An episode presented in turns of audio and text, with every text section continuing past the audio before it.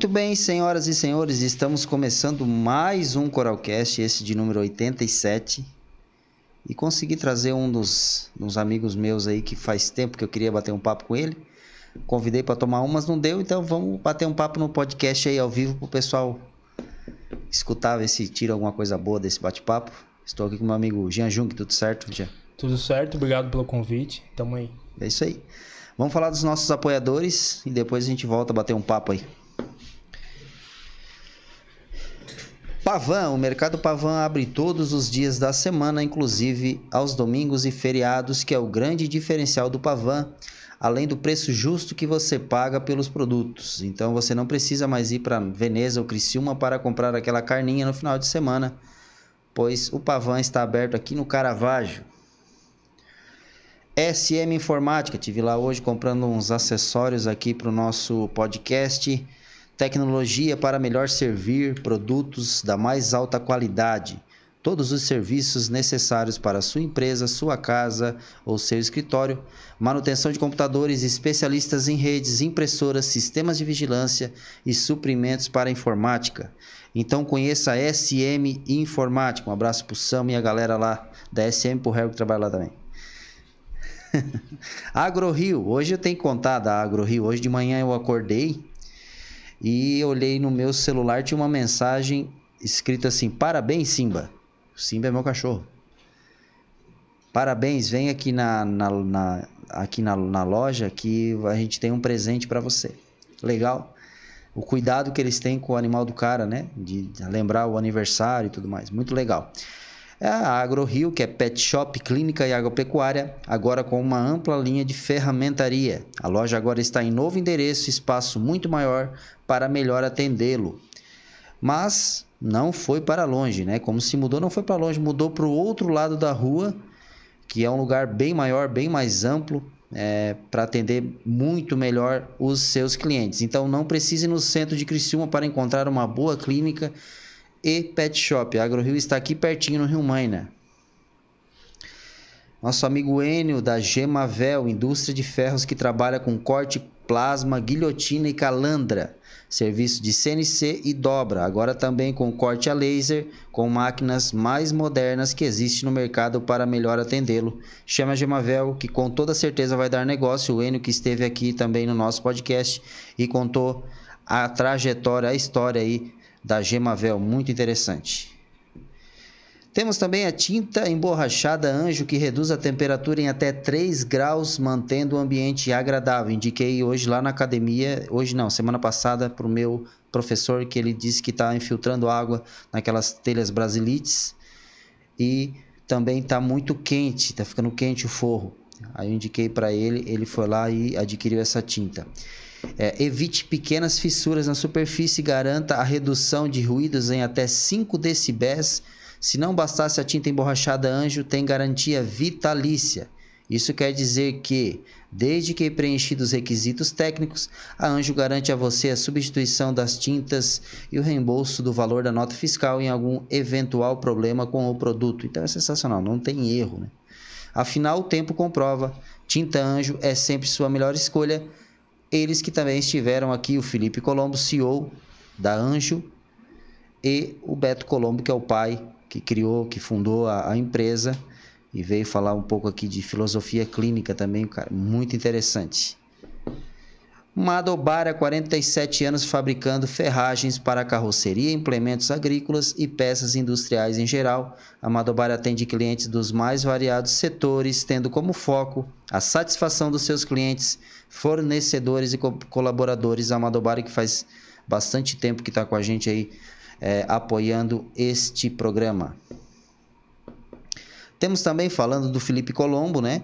O livro Gestão Profissional na Prática eleva o nível de excelência do seu negócio, acompanhe as métricas que fazem a diferença para o crescimento e fortaleça a cultura da sua empresa. Empreender significa usar suas melhores competências para criar algo de valor, disse Felipe Colombo. Então conheça, está aqui o livro, o best-seller Gestão Profissional na Prática, disponível na Amazon e também pelo Instagram do arroba Felipe Colombo. Sensacional esse livro.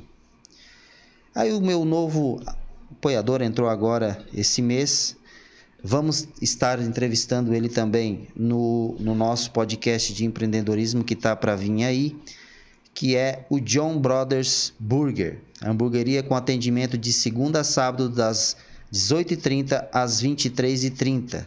Hambúrgueres com o nome de John Lennon, John Capone e muitos outros, além do meu preferido, que é o John Rambo. O Rambo é aquele que vem duas carnes, ovo, bacon, coração, vem tudo que vem nos outros. É, eles têm que inventar uma, uma hamburguera maior porque fica não fecha, sabe? Eles passam tipo uma fita e fica meio quase estourando, tão grande que é. Então é sensacional. então conheça a hamburgueria John Brothers, que fica na rótula da Unesc. Antes era um caminhãozinho, né? Agora mudou para um lugar físico, não sei se você já conhece.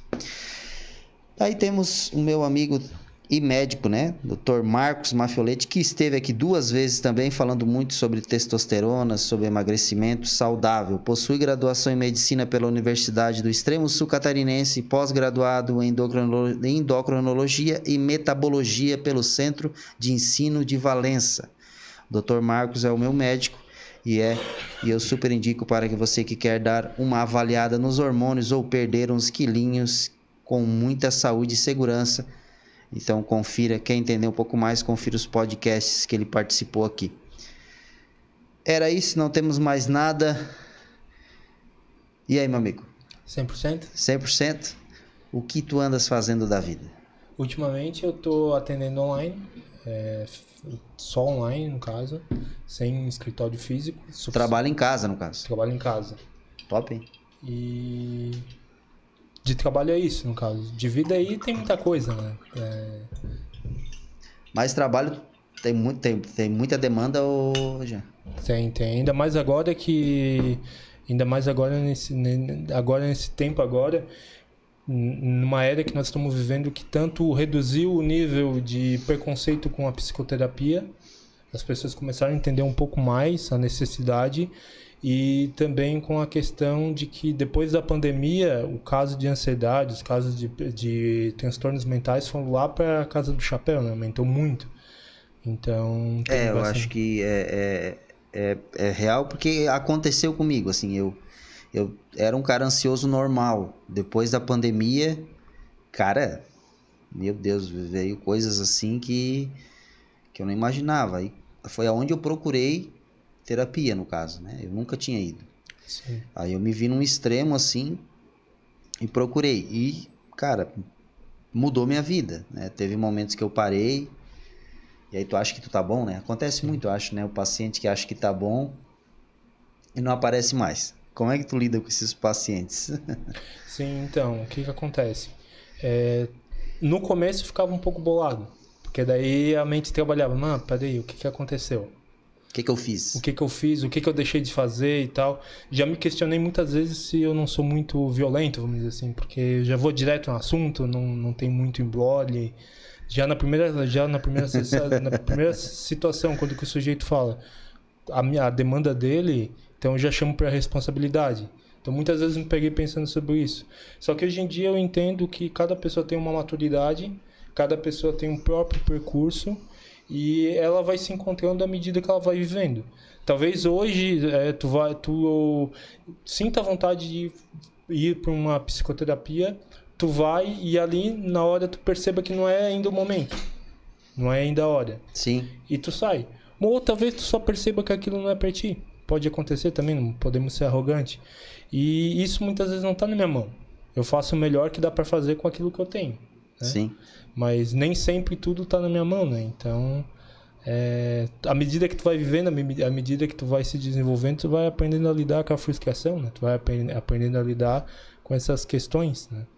É, e dessa questão ali de dessa questão de, de, de, de caso, dos casos aumentando e tal, é, realmente foi uma realmente foi um período que levou muitas pessoas percebendo que elas não estavam tão bem assim que elas não estavam tão saudáveis assim. E de vez em quando eu me pego pensando, né? Como que não estavam as pessoas nos outros momentos de crise a nível global? Por exemplo, durante a Segunda Guerra Mundial, né?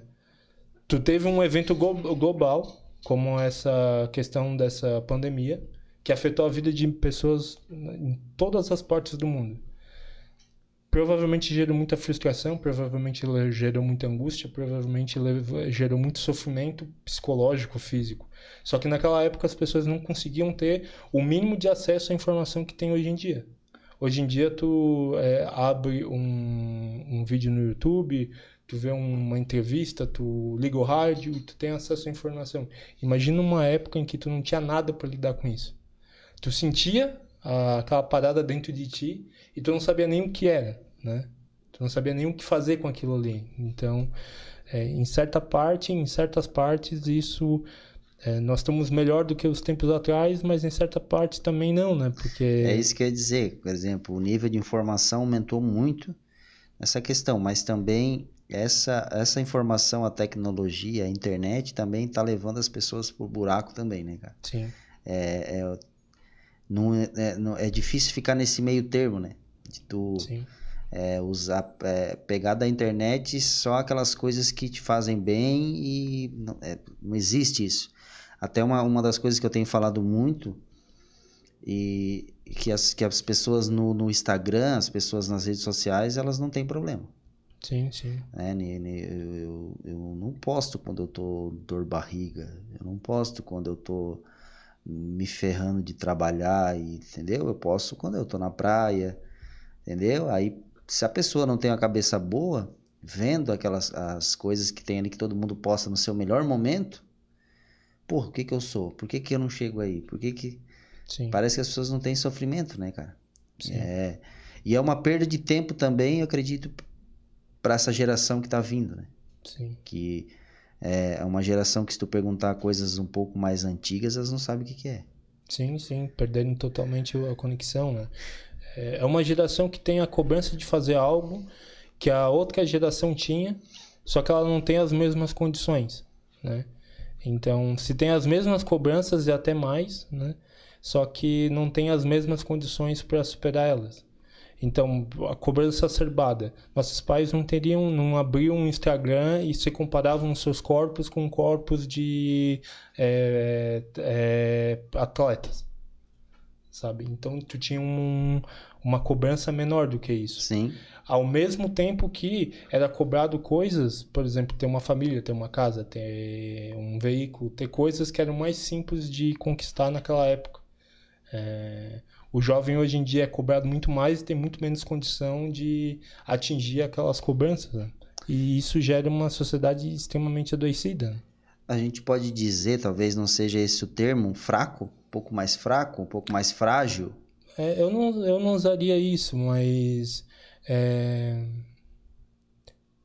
Talvez, talvez fraco não, porque fraco gera uma, uma, uma noção, um estigma isso, negativo, isso. mas. É frágil, sei lá, não é. sei como explicar, mas porque tem coisas que para nossa geração, vamos calcular tipo se a gente tivesse na mesma idade, né? É, tem coisas que pra gente legal e vamos, vamos dar um exemplo de eu caí, eu bati a poeira e levantei e continuei brincando. Hoje, meu Deus do céu, é feito um parece que né, ficou muito sério, né? Necessita, tá necessitando muito dos pais também. A gente tinha essa questão de ser mais, querer ser mais individual. Sim. Querer fazer as coisas sozinha. Hoje é mais necessitando dessa sempre perto para poder estar tá auxiliando, né? Sim. É, tem, uma, tem uma necessidade maior de proteger, mas assim também, né? É, acontecia muito da pessoa dessa pessoa que bateu a poeira e levantou e seguiu em frente, não seguiu 100%. Uhum. Caiu de novo, levantou, fingiu que estava tudo bem e seguiu em frente. Levantou e foi indo até o momento que se desestruturou totalmente. Isso era mais comum antigamente, né? Hoje uhum. em dia a pessoa tem um, uma rede de apoio um pouco melhor do que existia em tempos atrás, né? É a diferença que eu vejo bastante entre mulher e homem dentro da terapia. A mulher quando chega, ela tem as questões dela. Só que elas, algumas questões mais ou menos já tentar, pelo menos tem uma tentativa de resolver, sabe? É, um, é uma questão que já vem um pouco mais, um pouquinho melhor elaborada, né? Porque tem uma tendência maior de se, se questionar sobre os seus próprios sentimentos, tem uma questão maior sobre é, rever seus pontos de vista e tal. O homem, normalmente, quando que ele chega no, no, no, na terapia, principalmente se ele é mais antigo, se ele é mais velho, ele chega totalmente destruído. Porque nunca trabalhou isso, sabe? Nunca desenvolveu a habilidade de se questionar, se rever, se observar por outras perspectivas, perceber que aquilo que ele sentia não era natural. Sabe? Antigamente, o homem durão, o Rambo, né? Ele ia aguentando até que onde que dava. Exato, mas aí, aí que chega um, um meio termo, por exemplo, assim, quem, que, o, que, o que é melhor, né? Esse cara que caiu e tal, tal, esse cara que está sendo protegido, entendeu? É, é, é, é, difícil de tu dizer, ah, teve pessoas, é, eu, a maioria das coisas que eu, que eu relato na, na terapia são coisas que eu vivi na minha infância. Que também Sim. foi um pouco, talvez, dessa de levantar sozinhos, bater a poeira e ir, né? Entendeu? E eu, e eu acho que a grande maioria mexe, né? Com a é, questão da infância ou pré-adolescência, né? Sim. Que, e, e hoje e, e que está sendo muito influenciada nessa questão de tecnologia, internet, como a gente estava falando, né? É a, como que a gente faz para poder tirar hoje um, um filho do celular? Sim. É uma bronca, né, cara? Sim, é, uma é, bronca. é quase impossível, no caso. é quase impossível. Porque é aquela coisa que tu vai oferecer no lugar. Porque se o sujeito, é, é se o sujeito não está conectado na rede, ele para começar ele já está excluído do círculo social. Porque se está todo mundo na rede, ele não está, sabe?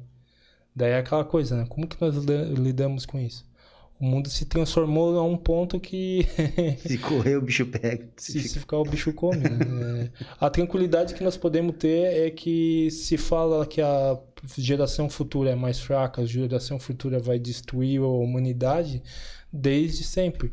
Lá Platão já questionava isso. Tu pega uns filósofos muito antigos, tu já vai ver que eles estão falando da próxima geração que é é, isso tem um pouco de nostalgia também, né? Porque a gente sempre fala que a nossa geração tal, sempre melhor. E aí os pais da gente falavam que a geração deles, que a gente era a geração Nutella para eles e vai ficando, entendeu? Sim. Acho que é meio normal isso acontecer, né? Sim.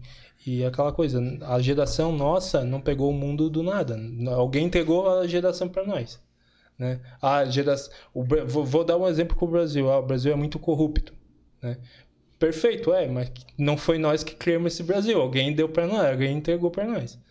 O jovem, o jovem, nós apontamos para ele, ah, é muito fraco. Ou, sei lá, qualquer, qualquer, qualquer apontamento que nós podemos fazer. Mas quem é que entregou esse mundo para.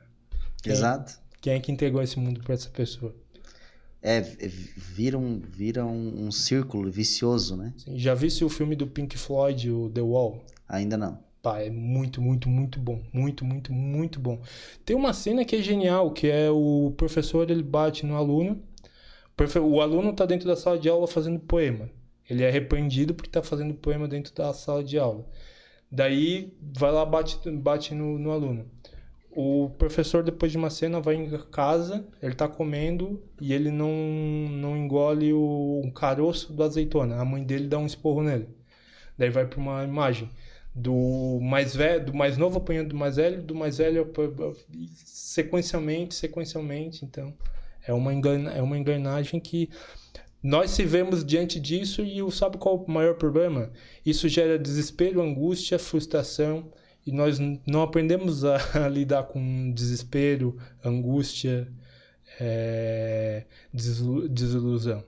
Né? Quando que nós estamos desesperados, nós nos entorpecemos para tentar lidar com isso. Quando que nós estamos angustiados, nós tentamos nos entorpecer para lidar com isso.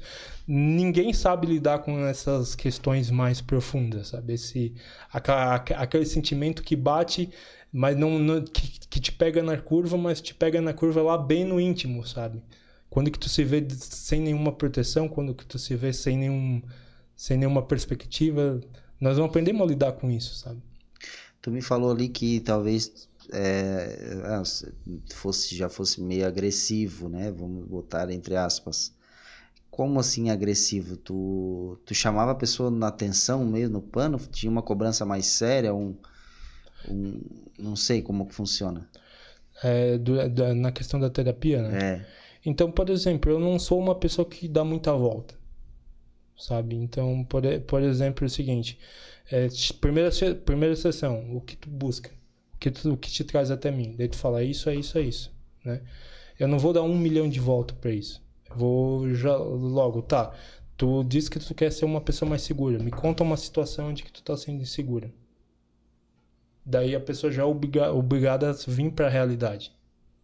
Já é obrigada a reviver aquela, aquele momento, né? Eu poderia levar vários, várias consultas para chegar nisso. Só que é aquela questão, eu vou estar enganando a pessoa. Nossa, tá, tá bem reto mesmo, é. porque pelas terapias que eu fiz, é, é um pouco assim, ah, ver primeiro, conta a história da vida inteira, né? Sim. E aí vai achando alguns pontos daquilo que eu, que eu cheguei é, querendo melhorar. Sim. Né? Mas essa parte direta é bom também que a pessoa já, Sim. que nem como tu falou, né? E muitas vezes, muitas vezes eu faço uma, uma intervenção que eu paro, eu paro e falo assim, olha só, tá acontecendo isso, isso, isso. É isso, é isso que está acontecendo aqui, é essa dinâmica entre nós. Eu combinei contigo fazer, de fazer isso e tu veio com essa desculpa. Ou tu veio com essa justificativa sabe? Então é uma parada muito mais visceral. Né? E o, o, legal da psicoterapia é que tem espaço para todo mundo. Né? Tem espaço para todas as abordagens. A psicologia não é uma, uma ciência exata. Não existe uma psicologia, existem as psicologias. Porque como que isso acontece? Existem várias formas de se entender o que é o ser humano. Existem inúmeras. E cada forma de entender o que é o ser humano vai gerar uma forma de trabalho diferente. Né? Por exemplo, eu sou existencialista. É, o Sid Mark, já teve aqui também, é existencialista. Então, na minha perspectiva, eu trabalho de uma forma muito mais direta. Sim. Mas é essa parte de existencialista é um padrão de, de ser mais direto, é isso? É um padrão de ser mais direto. É a tendência de ser mais direto, sabe? Obviamente que daí vai variar um pouco de pessoa para pessoa. Hoje em dia eu já estou me acalmando um pouco. Mas vai gerar uma diferença, mas é, um, é uma parada muito mais carnal, vamos dizer assim. Né? É, tu tá ali, tu tá tentando resolver um. Tu tá tentando solucionar uma problemática sua. Se tu, se tu tá me falando, me ajude a resolver a minha problemática, eu vou te ajudar a te resolver a tua problemática. Né? É porque eu acho que tem pacientes que chegam lá para sei lá, para ter aquele conforto, para ter aquela e, e, e, acaba que fica ali, né, preso naquilo e não, não se resolve ou se demora muito para resolver, né? Sim. No caso tu indo diretamente, tu vai ver, já vai ver qual é a do, do, do paciente, ele vai ver qual é o teu estilo também. Sim. Que eu já tive psicóloga e que não não fiquei assim por pouco tempo, não não bateu assim. Sim. Né? Aquilo não era para mim, acontece. Não quer dizer que ela era uma má profissional. Sim é porque não, não com o meu jeito não legal. Com outras pessoas talvez deu certo e Sim. é bem interessante essa, essa questão mesmo de ser mais direto assim bem, mas tem tem muita rejeição não? Não acho que é médio assim. Acho que é o mesmo acho que é o mesmo de, de da maioria assim. Acho que não tem muita muita variação assim de porque o, o tem, a, tem, claro, tem muitas pessoas que buscam não enfrentar seus problemas de cara. Mas tem muitas pessoas que buscam, sabe? É, e levando em, em, consideração que a pessoa que vai procurar psicoterapia, ela já vai querendo resolver alguma coisa, porque se ela não quisesse, ela não ia para psicoterapia, né? Ela, tu, tu vai porque tu já tem alguma coisa para resolver. Então, tem bastante de pessoas também que aderem bem essa, essa forma mais, mais direta, vamos dizer assim. É, mas aí, por exemplo, hoje é pregado é, por muitos lugares que a terapia é para todo mundo. Sim, é. Todo mundo deve fazer terapia. Muitas vezes a pessoa não tem aquela questão, ah, preciso melhorar isso, preciso né? Talvez ela vá lá e conte algumas coisas, fale algumas coisas e que o psicólogo, a psicóloga Sim. acaba. Sim, mas tu concorda comigo que daí não precisa ser um psicólogo para fazer isso? Sim, mas aí por isso que eu, é isso é onde que eu, é isso que eu quero chegar, porque daí a pessoa não precisa ir no psicólogo. Se eu trabalho a partir de demanda, né? Eu trabalho a partir da demanda que tu me traz. Se tu não me traz, se não tiver demanda para trabalhar, eu vou fazer meu trabalho a partir do quê, né? Sim. Eu posso, eu posso te enrolar, eu posso inventar, eu posso, só dá. Se eu quiser fazer, se, se, se o cara quiser, dá para manter o sujeito 20 anos na terapia. eu não vejo dessa forma. Eu enxergo, eu tenho uma outra compreensão. E não significa que a minha compreensão é absoluta. É uma compreensão diferente. Eu sou, eu sou mais radical nisso. Se a pessoa não tem demanda e se ela não apresenta, seja lá o motivo, pode ser resistência. Ela pode ter uma demanda e ela pode ter uma resistência comigo, não sei. Mas se ela não coloca a demanda na mesa. Então, então no, teu, no, no teu estilo de trabalho, tu sempre está, por exemplo, dando alguma tarefa? Hum, depende o paciente. Eu sempre faço combinados. Eu sempre faço, eu sempre faço assim, tá? Olha só, é, tu não está conseguindo dormir bem. Isso é uma, uma parada que é um objetivo teu, teu, né? Conseguir dormir um pouco melhor. Daí nós vamos ver o que nós podemos fazer para atingir isso. Daí nós vamos conversando. Essa semana nós tem tempo só, cortar o café. Né? Daí semana que vem nós vamos ver, tá, como que foi. Ou nós como nós vimos assim, ah, então o que eu não eu não consigo dormir porque ah, porque eu tenho um milhão de pensamentos quando que tu tá dormindo. Tá, como que nós vamos controlar esses pensamentos? Daí, uma prática de meditação, é, daí depende, depende da situação. Semana que vem nós vamos ver se teve esse efeito ou não. Se teve, nós continuamos. Opa. Se teve, nós continuamos. É, se não teve, é, nós mudamos. Tentamos de novo, tentamos de outra forma. Ah, mas daí, tipo assim, nessa parte tu é de boa. Sim, sim. Tipo assim, porra! Não, tu não, não, não fez não, essa não. merda! Não, não, não. Não, ah, daí, não mas obviamente tem, tem se dá intimidade. Seu inútil também. Não, não, não, não. Não chega tanto, não chega tanto. Ah, daí, cara, tá. Não, não. Mas obviamente tem o cara que tem algumas pessoas que são mais brincalhonas. Então tem ah, uma... não, daí o cara vai pegando um pouco de um afeto, né? Um... É, tem uma, tem uma liberdade, tem algumas pessoas que dão uma liberdade maior, mas daí não é uma cobrança séria, tá ligado? Não é um Enquanto isso, se a pessoa não consegue, ela não tem culpa por não conseguir, sabe? Se ela não consegue, ela não conseguiu, perfeito.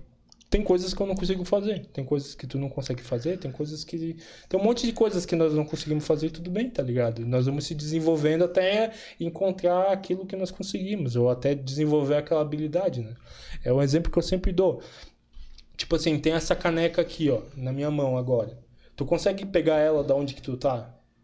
Não. É justo eu brigar contigo para te conseguir pegar essa caneca de onde que tu tá, né? Eu não posso fazer essa cobrança contigo. E tu também não pode fazer essa cobrança contigo hum. mesmo. Tem muitas coisas na tua vida que estão fora do teu alcance, estão fora da tu, do alcance das tuas mãos. Mas significa que tu nunca vai conseguir pegar essa caneca? Tu pode conseguir. Nós vamos começar a trabalhar os meios de materializar isso, né, num percurso. Né? Mas se tu não consegue, não tem problema. Só, só significa que isso está longe das tuas possibilidades. E, e tipo, já aconteceu é, de chegar nisso, de tu dizer de, com o paciente assim, cara, simplesmente não, não dá. A gente tentou ou, ou não. Tipo assim, ah, como tu falou, foi, ah, simplesmente não é para ti. Aconteceu isso já? Ou pode acontecer? Ou não deve acontecer isso? Pode acontecer. Agora, agora de cabeça eu não tô, não tô. Agora de cabeça eu não tô vi, vi, vislumbrando assim um, um, fato. Mas sim, pode acontecer de a pessoa. É... Ah, acontece. Acontece direto uma, uma parada. O sujeito tem uma ideia que ele tem que ser o super-homem. Ele tem que ser o melhor, o mais pica. Ele tem que não falhar nunca. Ele é, é, essa é, essa, é, esse é o objetivo dele, né? Ser esse cara super potente, super que consegue fazer tudo bem resolvido e que não tem nenhuma falha. Só que esse cara não dá para materializar. Né? Então, tu chega e coloca real. Ó, isso aqui, o que tu tá querendo é impossível de se realizar. Vale a pena continuar seguindo isso? Né? Daí pode ter um abandono ou pode ter uma redimensão. Tá, o que, que é partir daí? Tu vai, tu vai adentrar num ponto mais profundo. Né? O que é partir? Por que tu quer ser esse sujeito perfeito? O que, que tem nisso que te faz brilhar o olho? Por que tu quer isso? Por que tu não quer falhar nunca? Daí tu vai na. Tu aprofunda na psique do sujeito, tu aprofunda na existência do sujeito e redimensiona. Acha outro projeto, acha uma outra, uma outra questão. Ensina talvez muitas vezes pode ensinar o sujeito é, pode, pode, pode ensinar o sujeito outros caminhos, pode ensinar o sujeito outras formas de se observar isso, outras perspectivas, mas, né? Acho interessante, mas no caso, quando chega, assim, tu não. Porque tem aquela do psicólogo também, que eu já até li sobre isso, que, que às vezes não tem muito mais o que tu fazer, né, pro paciente. É, e como é que foi tua semana? Aí tu conta. É, aconteceu alguma coisa e tal. Daí, daí debatem sobre aquele tema da semana. Né? Isso acontece também no teu, na sim, tua consulta? Sim, sim. Acontece de semanas de não ter muito o que conversar. Né? É, só que daí tem, du tem duas situações. Uma que, eu, uma que eu sinto que não tem mais nada mesmo e que não tem mais questões, e daí eu é, programo a interrupção do processo terapêutico, que é o, a famosa alta, vamos dizer assim, mas de início nunca uma alta, porque sempre é. Tudo bem, tenta viver aí, primeiro é semanal, depois é quinzenal, depois é mensal, e depois de mensal, tá, vamos tentar fazer o seguinte, ó.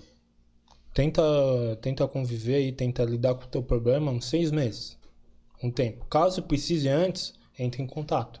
Caso não, se vemos daqui, se vemos daqui seis meses. Né? Então pode isso é o processo de desligamento, o processo final, quando que o sujeito realmente não tem mais nada. Mas tem um sujeito que ele chega numa semana que ele chega super bem. Só que pelo conhecimento que eu tenho do sujeito, eu sei que aquela semana é só uma semana. Tá ligado? Eu sei que muitas estrelas no céu se cruzaram para dar aquela semana. Deu tudo certo. É. Eu sei que semana que vem não vai ser assim. tá cheio. Mano, tô na merda, tô na fossa, não consegui fazer isso. É, isso é real. É, e acontece é. muito. Às vezes, às vezes o problema do sujeito é, suje... é acontece muito. O problema do sujeito é no trabalho. Tudo tá todos toda a ansiedade do sujeito nasce no trabalho, na profissão do cara e o sujeito tem férias. Certo. E o, a ansiedade do cara que tá aqui é, significa que ele resolveu a ansiedade? Não, porque um dia ele vai voltar pro trabalho. o Harry. o, Harry o Harry tá nessa, né? né? Não tá resolvido. Né? Por isso que voltando na questão, a, a pandemia tirou o tapete de muita gente, mostrou, revelou muito revelou muita, muita questão que tava. Sim. De baixo, porque nós vamos, nós vamos fazendo assim, né? Todo mundo. Não é o fato de eu ser psicólogo que eu sou diferente, nós vamos tacando debaixo do tapete, né? Claro, é mais rápido, mais fácil. Menos, menos, menos problema de enfrentamento. Só que um dia tá, o tapete tá ali.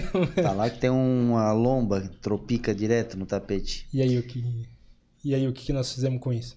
É complicado. Aí, mas o, eu, eu, eu até tive aqui com pessoas que fazem outros tipos de terapia. Aí veio a, a, constelação, teve aqui hipnólogo e tal. E eles meio que, tipo, meio que. É... Eles não falam bem da, da terapia convencional. Mas tem, tem psicólogos que usam cartas e usam os outros meios para e, isso tu, o que, que tu acha disso? Tu usa? Tu concorda com isso? Tu acha que isso é viável não misturar essas não assim qual que é a minha opinião pessoal em, em, em acerca disso? Tu trabalhando com real com material tu já tem assunto pra caramba. Trabalhando com o fato físico da realidade do sujeito tu já tem mais do que é preciso para mudar a vida dele né? não precisa recorrer a, a energias você não precisa recorrer a outros mundos, a vida passada. O sujeito tem que se, se realizar no. Tem que se realizar no, na, na, realidade dele, na vida dele, no caso, na atualidade, no, no presente.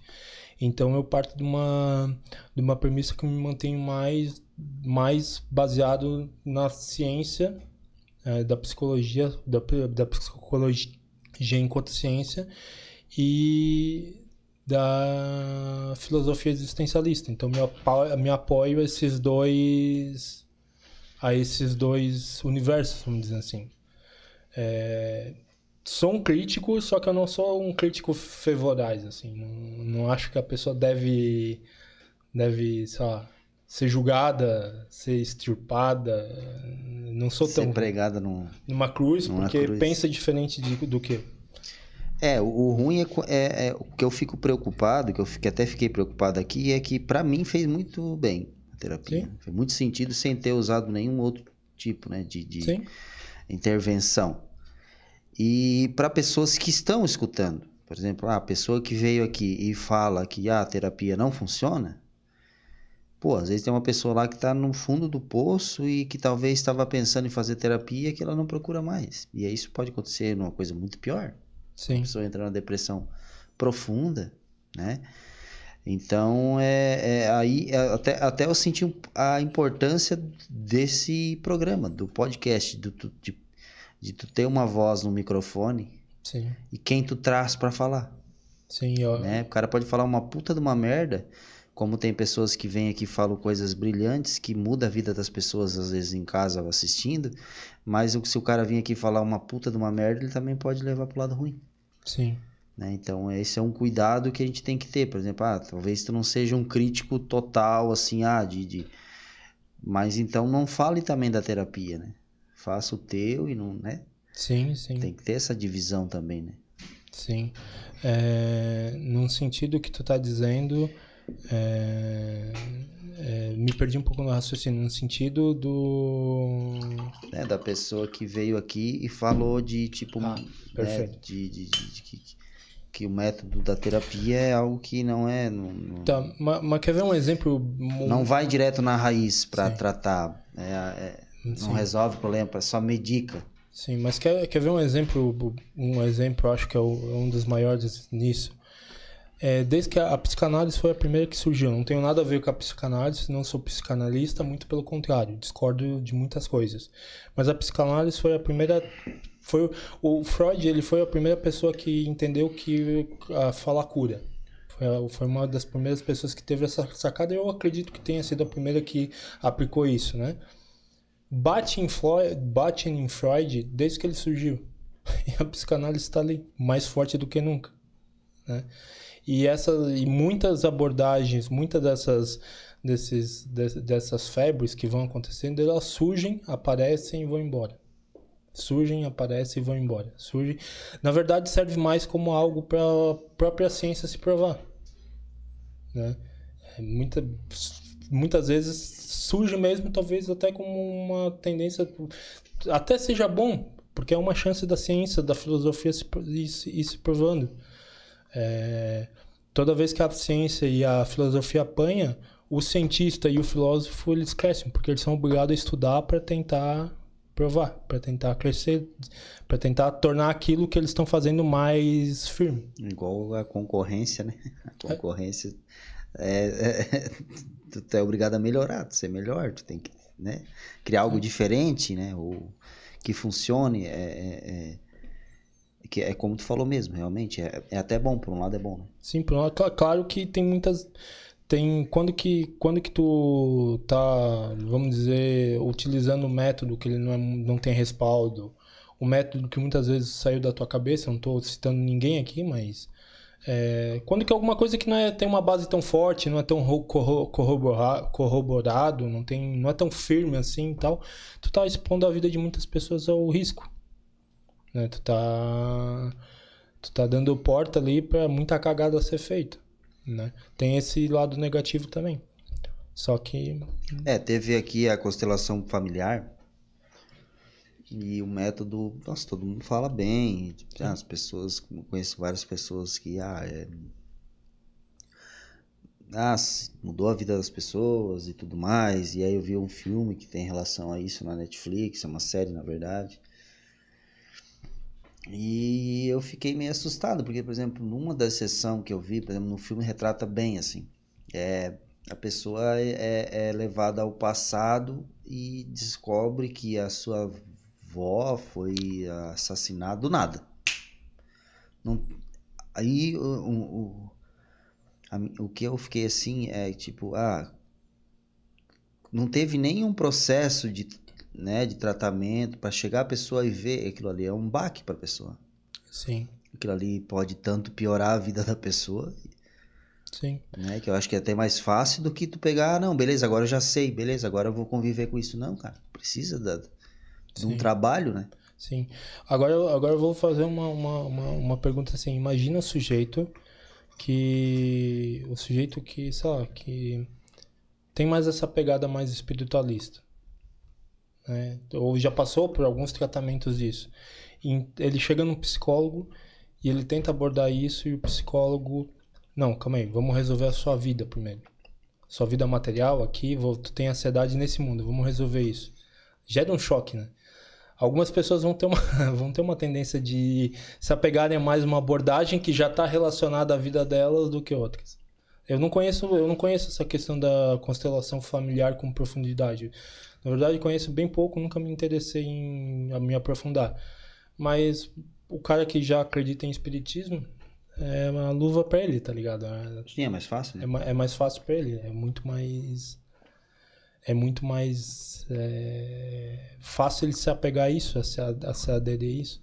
É, e tem, tem, tem um, uma linha tênue também para, eu acredito que para pacientes que chegam colocando a religião no meio de tudo. Sim. Né? Acho que psicólogo isso deve ser desafiador também.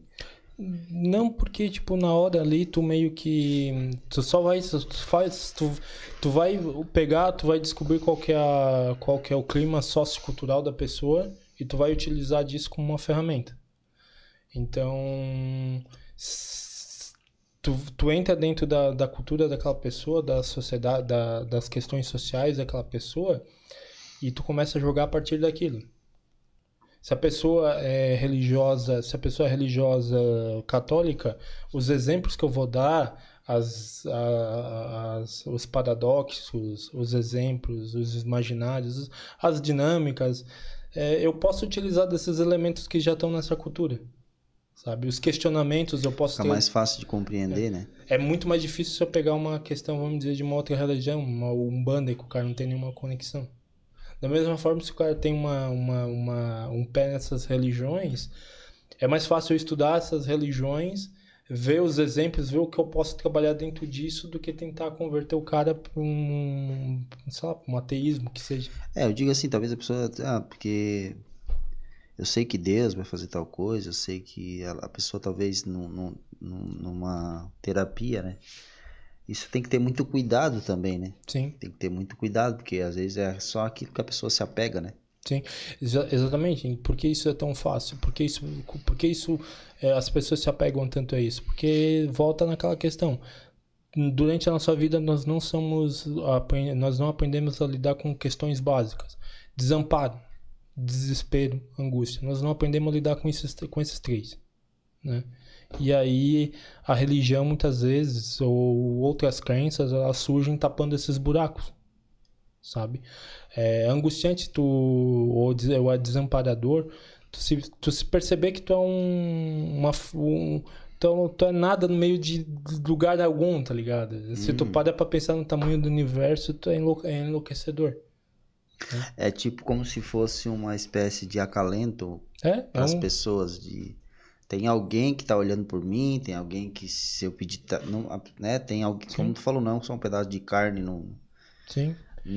Dá, um, dá uma importância maior. Mas daí que vai de novo, nós não vamos julgar isso, né? Nós vamos entender a pessoa através da, dela mesma. Né? Tu vai Sim. entender a pessoa através dela mesma. Se não está trazendo nenhum conflito psicológico, como poderia trazer, vamos dizer, alguém que é homossexual e vem de uma religião hiper patriarcal, vem de uma religião hiper, uhum. é, sei lá, que tem essas questões muito ardentes, homofóbica, vou usar essa palavra, geraria um conflito psicológico para essa pessoa. Então seria uma questão de, seria um ponto onde que seria trabalhado, seria questionado, seria visto como que isso daí poderia, como que isso daí poderia ser trabalhado para levar um alívio para aquela pessoa, né? De um questionamento de pensamento, sei lá. Só que vamos dizer que essa pessoa não, não tem essa questão. Né? Não, não, não, não é um homossexual, ele está dentro dessa religião. Isso precisa ser questionado. Se não está uhum. gerando aflição para essa sim, pessoa. Sim. Obviamente, em um ponto de sociedade, isso vai, isso vai impactar. Só que eu acho que não é minha função individual, não é minha função na terapia individual. Eu não tô aí para mudar o mundo, eu tô, mudando, tô aí para mudar a tua vida, no caso. A vida daquele, daquele indivíduo ali. E como, e como que tu. Como que, que é o pós-terapia, assim? Pós um dia de terapia, cara? Pra, na tua cabeça, assim, é consegue separar legal? Tem coisa que tu fica. Porque, cara, escuta coisa pra caramba, né? De todo quanto é tipo de coisa. Sim. É, tem, tem o, o sigilo que, né, nem, nem falar tu pode repassar Sim. isso. Então, como que funciona? Como tu faz para tem algum algum tipo de, de, de coisa que tu faz para separar uma coisa da outra? Sim.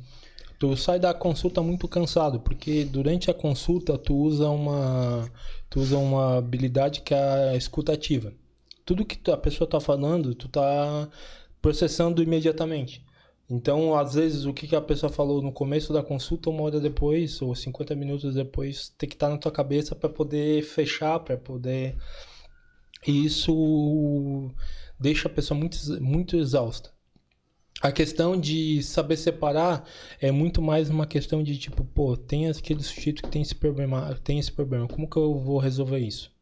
Daí muitas vezes a tua cabeça se perde em tentando descobrir como lidar com aquele problema daquele sujeito. Né? Então, muitas vezes tu se pega na insônia.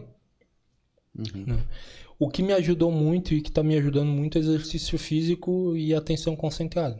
Esses dois, esses dois um, um exercício de mente, que seria mais ou menos o zazen, uma técnica de meditação, e exercício físico tá hiper funcionando para mim, tá?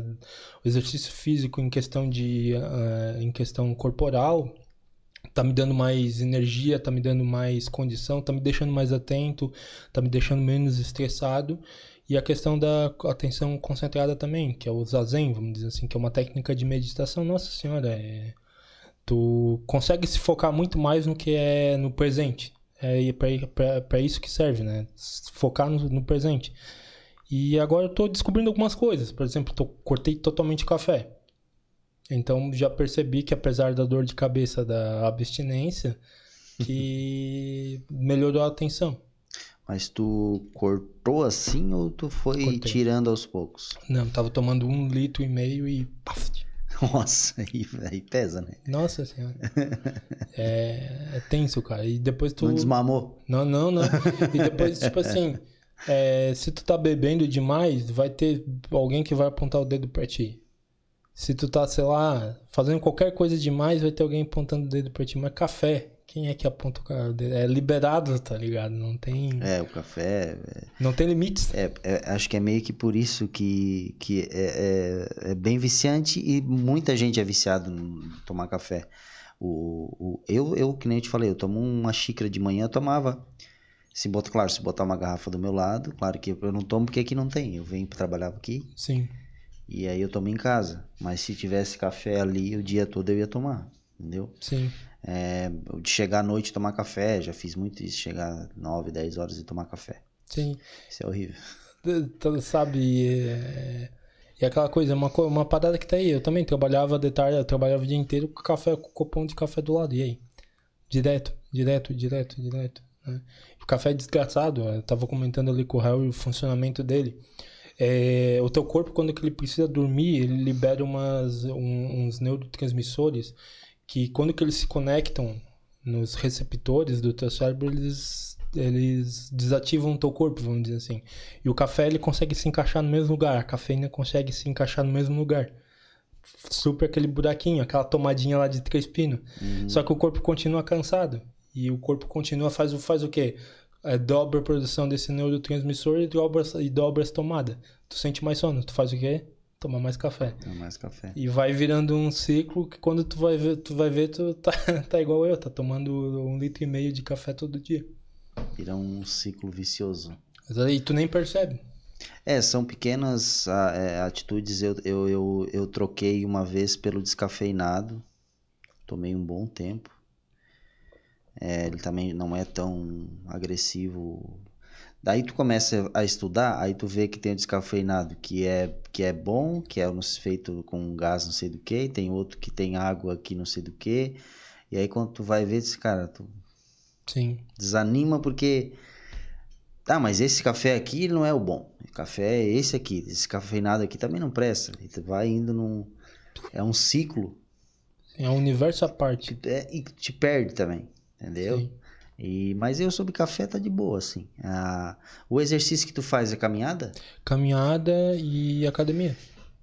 Mas é, daí tu não fica, por exemplo, lá é, fazendo exercício e pensando em como tu vai resolver o problema do teu paciente. Uma vez eu ficava, eu até, até muitas vezes eu parei de fazer por causa disso. Comecei e parei, mas hoje em dia eu já consigo lidar melhor com isso. Hoje em dia já, já desliga, vamos dizer assim.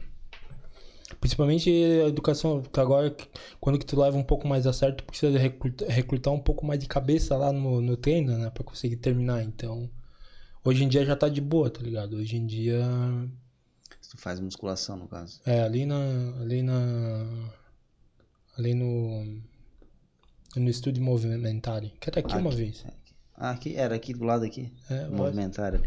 Ah, legal, massa pra caramba. Eu vejo direto tu caminhando, subindo o morro Sim. aqui. Lá, lá até foi domingo que eu vi tu tava lá embaixo, lá na rótula do. Sim, sim.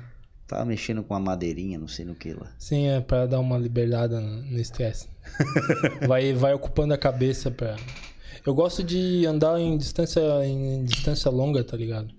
Daí a cabeça vai pro, pro mil, né? Tu entra no automático da caminhada e vai, né?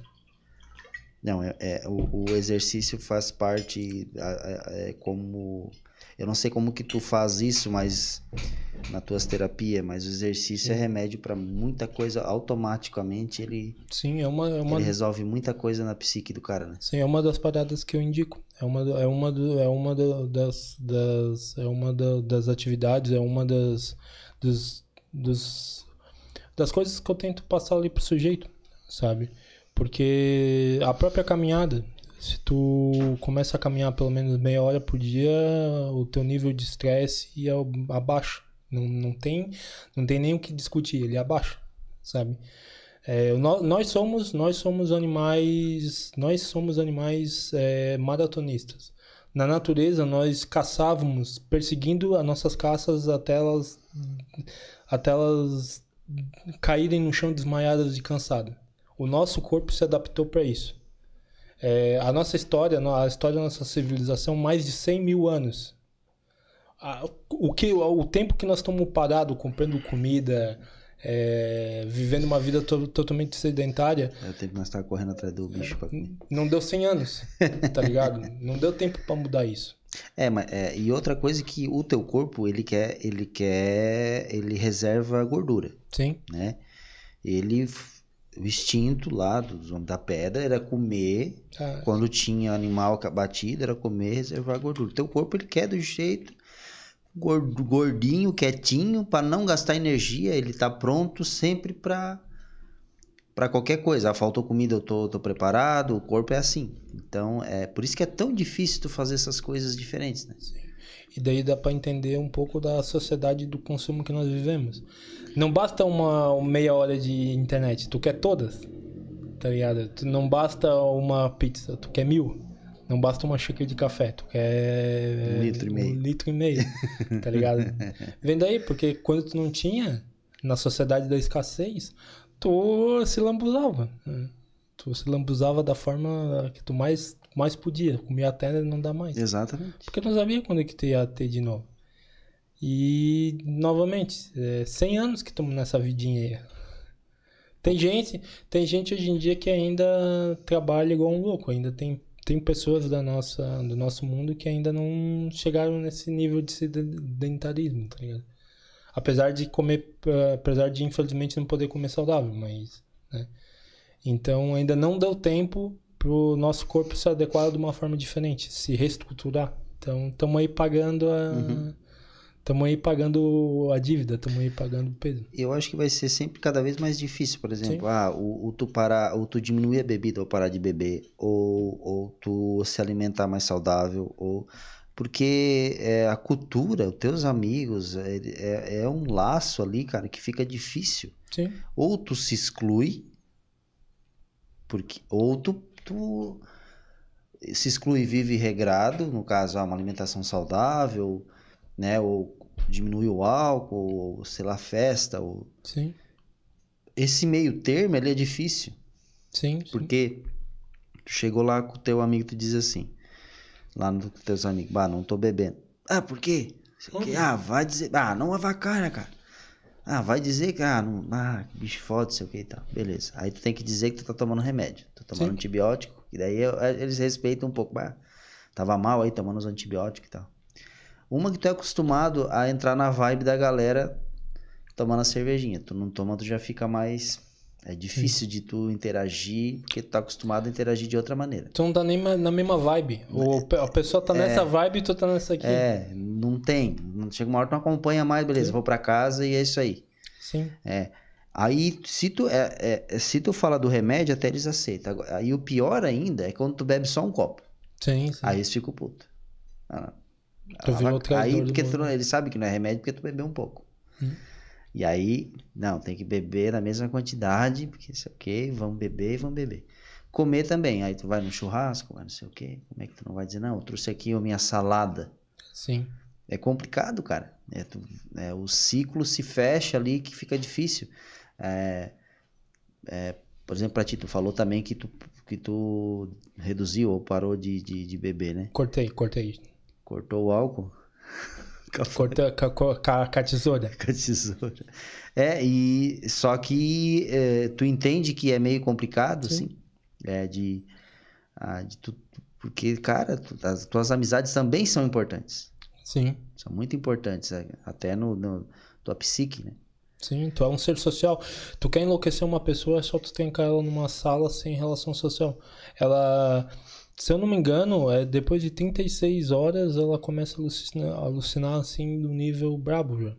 Então, tu quer enlouquecer uma pessoa, é só tu trancar ela numa sala sem nenhum contato com sem nenhum contato, tá ligado?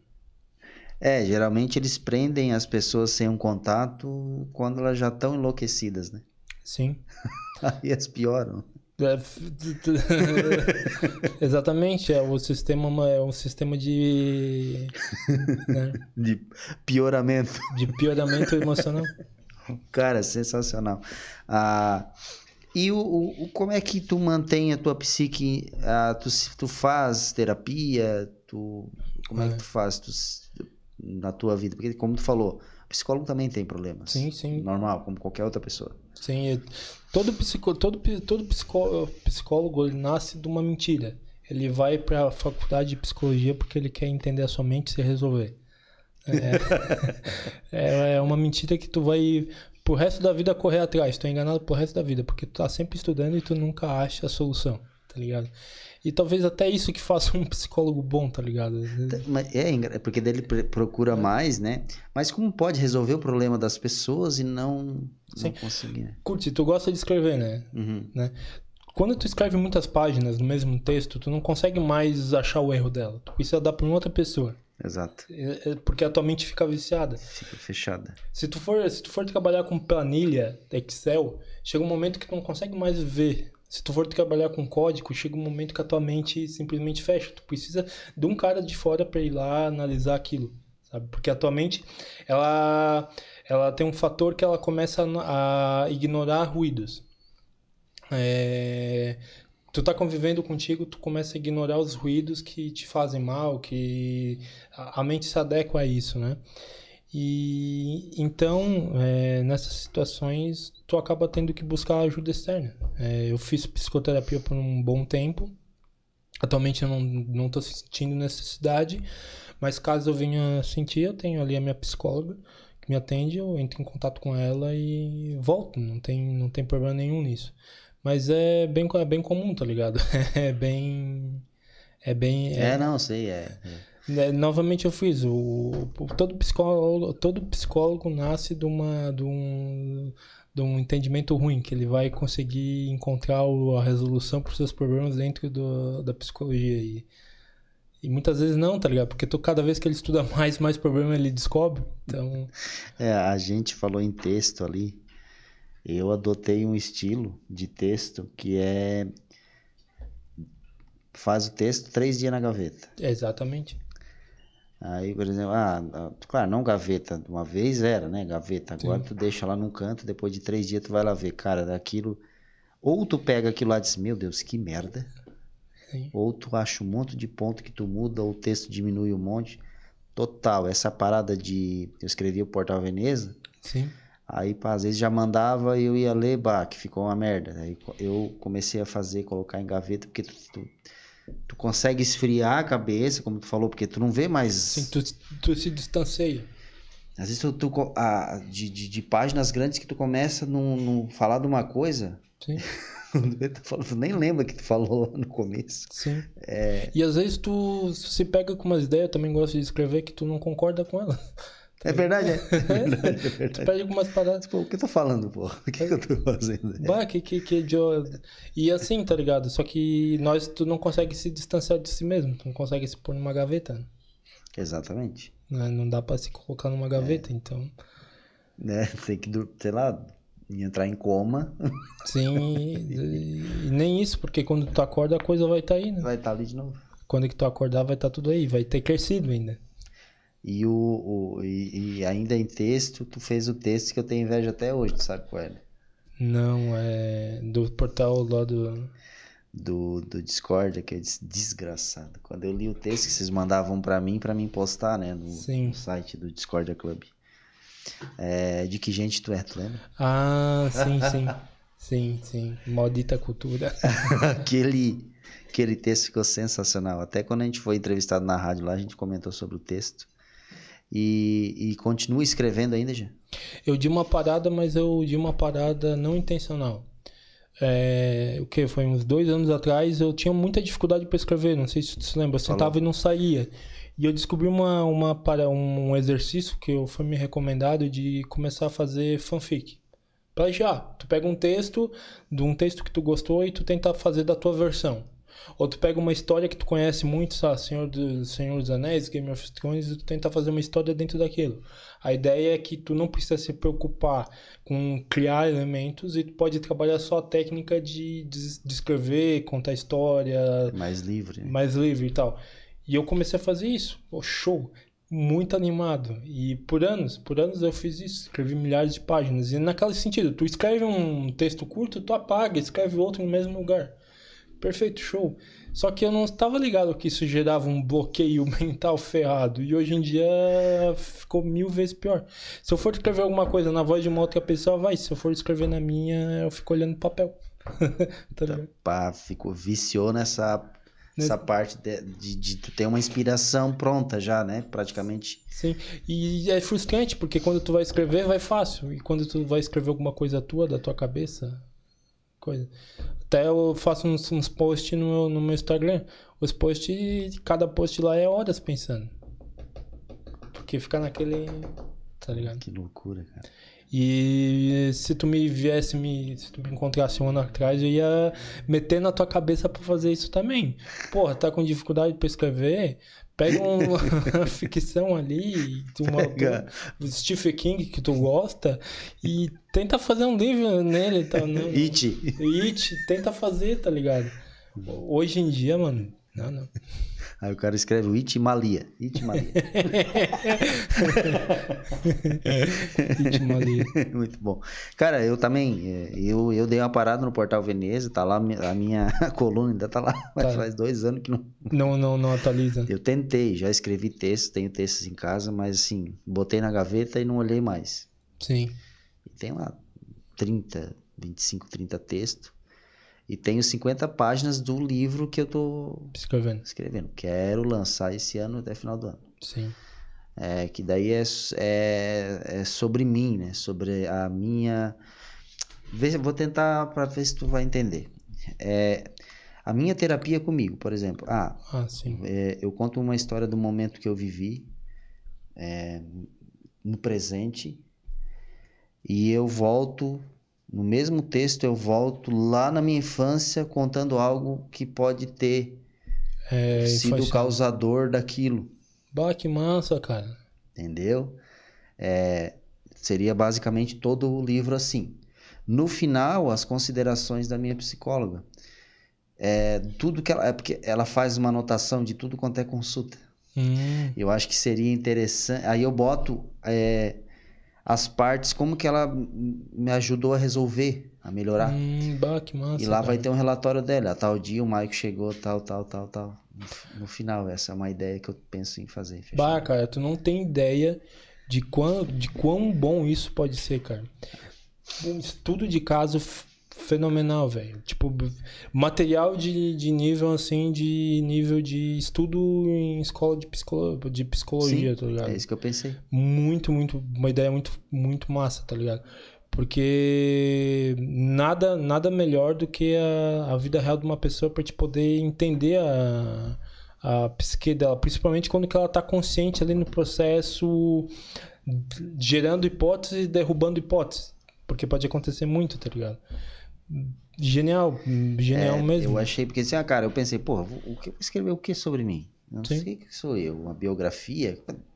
Quem Sim. vai- Mas só isso seria interessante até para pessoas com depressão, até para Sim. psicólogos usarem para isso aqui é, um, é, o, é o, o livro de um paciente que ele conseguiu acessar a memória dele antiga com a ajuda da terapia tal, tal. Eu acho que ah, vai ser muito foda. Mas, Foda.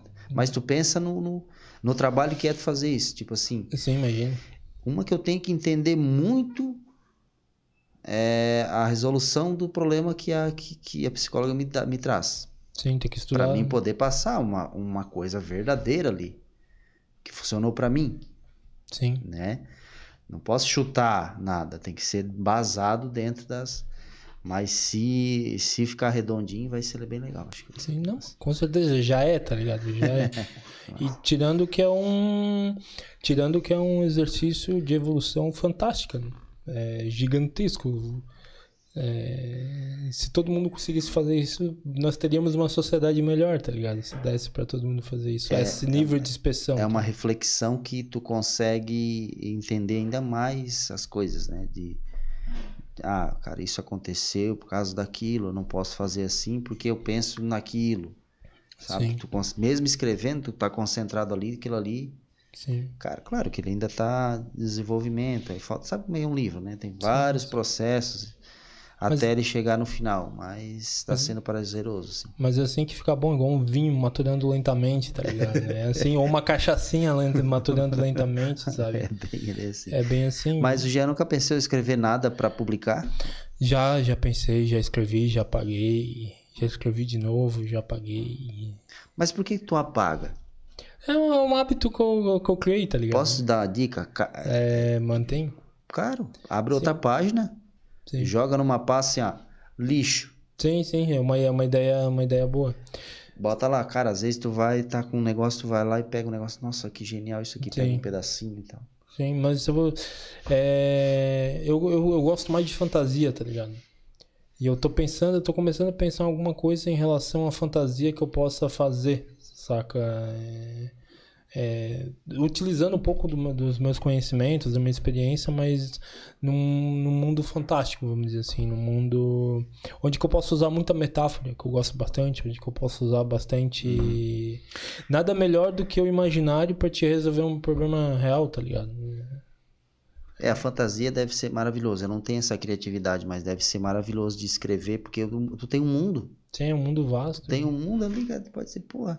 Aí a Jujuba começou a falar comigo, tu pode viajar de tudo Sim. quanto é jeito, né? Não é um livro é, que tá, um negócio autoajuda, um negócio assim, né? Sim, Mas pra ti, te- com certeza, dentro daquela história sempre tem o cara, né? Mesmo Sim. que seja mu- mudado de alguma maneira. Sim, mesmo que seja o próprio mundo, tá ligado? Mesmo que seja o. É. o é igual tu pegar um escritor de terror que eu gosto muito, chamado Steve, chamado HP Lovecraft.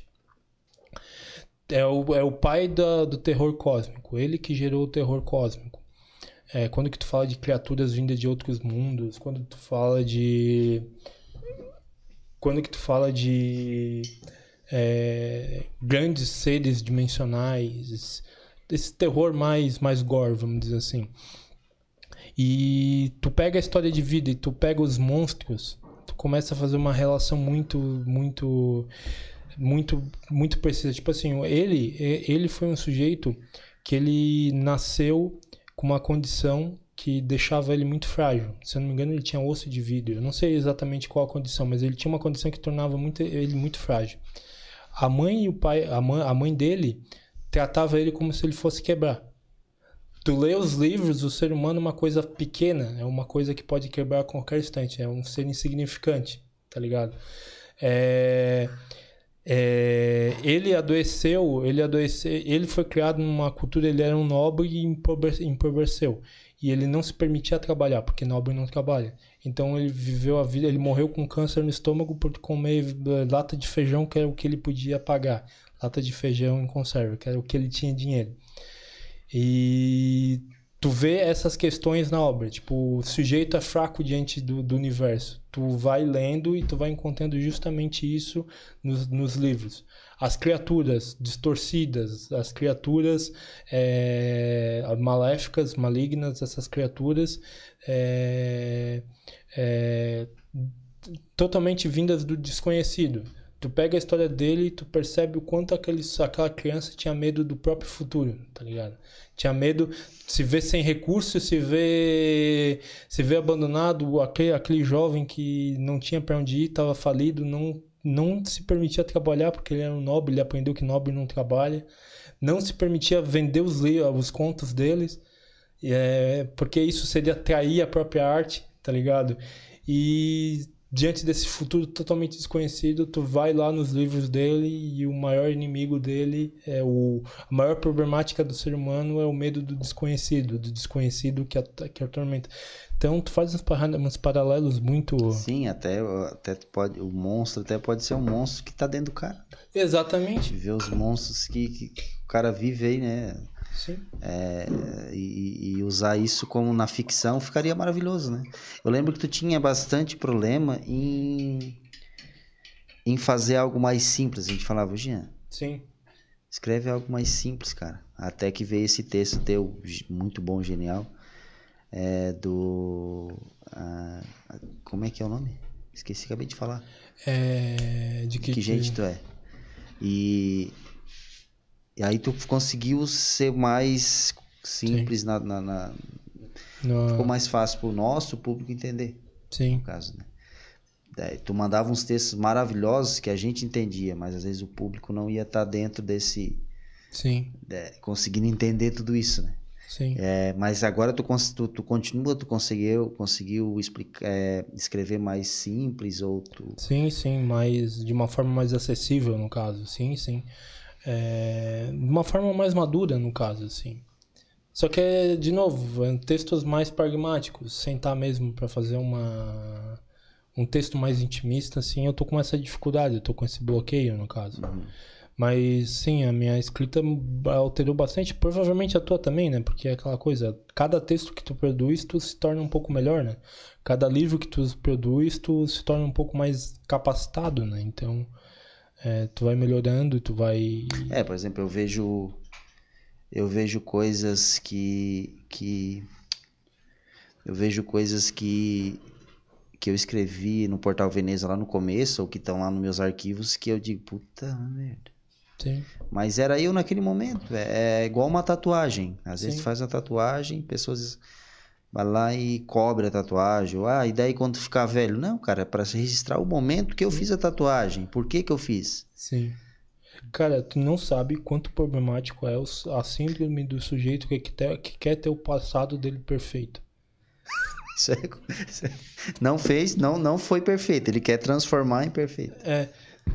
É, nos dois casos, mas por exemplo, assim, tanto o sujeito que não aceita sei lá, ele tá aqui, ele derrubou um. Ele, deu, ele derrubou um copo de refrigerante no Natal de 94.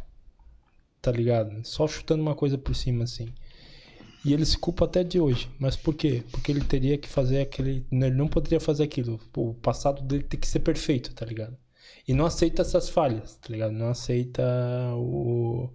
o a, a, os erros que nós vamos cometendo, tá ligado? Não faz ideia quanto que isso é. Quanta pessoa tem esse, essa, essa parada de olhar pro passado e não aceitar que não, não, não é perfeito, tá ligado? É, isso na minha visão é, é, é até, até bom. Os erros. Sim. Né? Não é muito do querer lacrar aqui, mas, por exemplo, quando eu vou falar do podcast, quando começamos lá, que nem eu te falei, o tripé era de madeira. Sim. Peguei três madeiras, botei a tabinha em cima, botei a câmera webcam, ficava tudo meio rengo. Vamos dizer que é erros? também. A gente cometeu, cometeu erros. Sim. Ah, de não saber aquilo e, e cometer os erros. Mas com aqueles erros a gente foi vendo e foi melhorando. Não pode Sim. continuar assim, a gente não pode errar. O Sim. ruim é tu permanecer naquilo, né? Mudando a história que muda um pouco do que tu falou.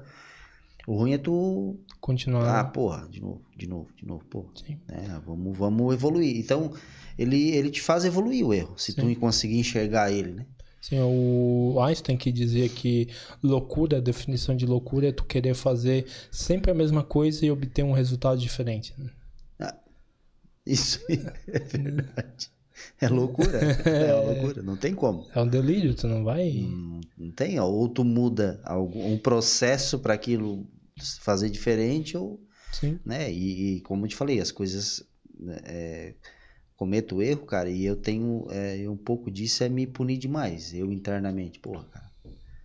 Mesmo eu sabendo que aquilo eu não vou cometer mais. Tanto Sim. que eu me puno, sim. eu não vou cometer mais. Quer ver? Posso chutar uma, uma parada aqui? Chuta. Tu não trata as outras pessoas dessa forma. De cobrar nesse nível. Não. Só trata a si mesmo, tá ligado? É.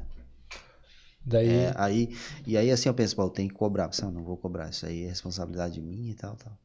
Eu fico, vem, vem muito, jogo pra mim, Sim, pra mim, né?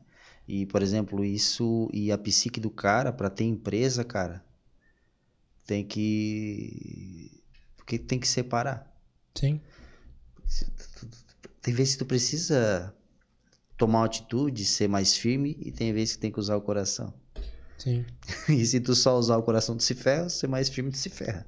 sim. Então, né, eu acho que não sei se tem empresários, que- pacientes que te procuram com alguma coisa do tipo, mas eu, eu no- um pouco mais no meio de, de pessoas que têm empresas, microempresas, empresários, é, isso é uma grande preocupação assim deles, assim de é, de até onde eu posso ir, Sim, até onde eu posso, ah, eu vou cobrar demais, eu sou ruim. Se eu cobrar de menos, fica uma bosta. sim, Ah, o funcionário faltou três vezes porque a mãe ficou doente. E aí? sim, Entendeu? Tem tudo isso. sim. Né? Até onde tu, tu, tu usar a parte é, séria né? e a parte do coração. Eu acho que isso a gente, todo mundo tem um pouco. Né? Sim, sim, é, é, é o dilema universal, vamos dizer assim. né? É o dilema que. Como que tu trata o outro, no caso. né?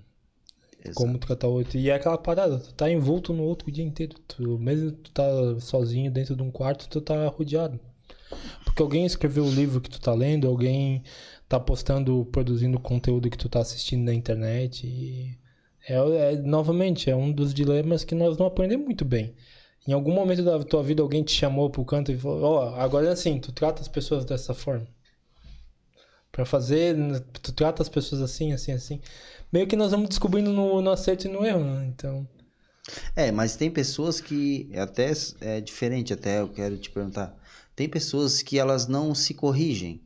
sim, Tem- eu sempre fui um cara assim que, ah, cara, eu preciso melhorar nisso aí. sim, Ah, vou lá ou, ou ofendo uma pessoa ou falo alguma coisa. Cara, eu preciso melhorar, não é assim. E tem a pessoa que é aquilo, bah, é isso aí, eu sou o certo. Ela nem cogita a possibilidade de ela não ser a certa. No Sim. caso, ela, ela não se confirma, porque para ela aquilo é natural. sim, Mas essas pessoas elas sofrem menos, eu acho. sim. Sofre menos internamente, só que pode sofrer mais externamente. É um. É, é aquela parada, tem o sujeito que explode pra dentro, que implode, e tem o sujeito que explode pra fora. né? Quando o sujeito explode pra dentro, vai gerar um sofrimento interno ferrado pra ele. Uma angústia, um sofrimento indescritível. Quando o sujeito explode pra fora, ele explode na sociedade. E aquilo vai ter consequências pra ele. né? E essas consequências podem ser tão terríveis como. A, a, a parada da vida é tentar buscar o equilíbrio.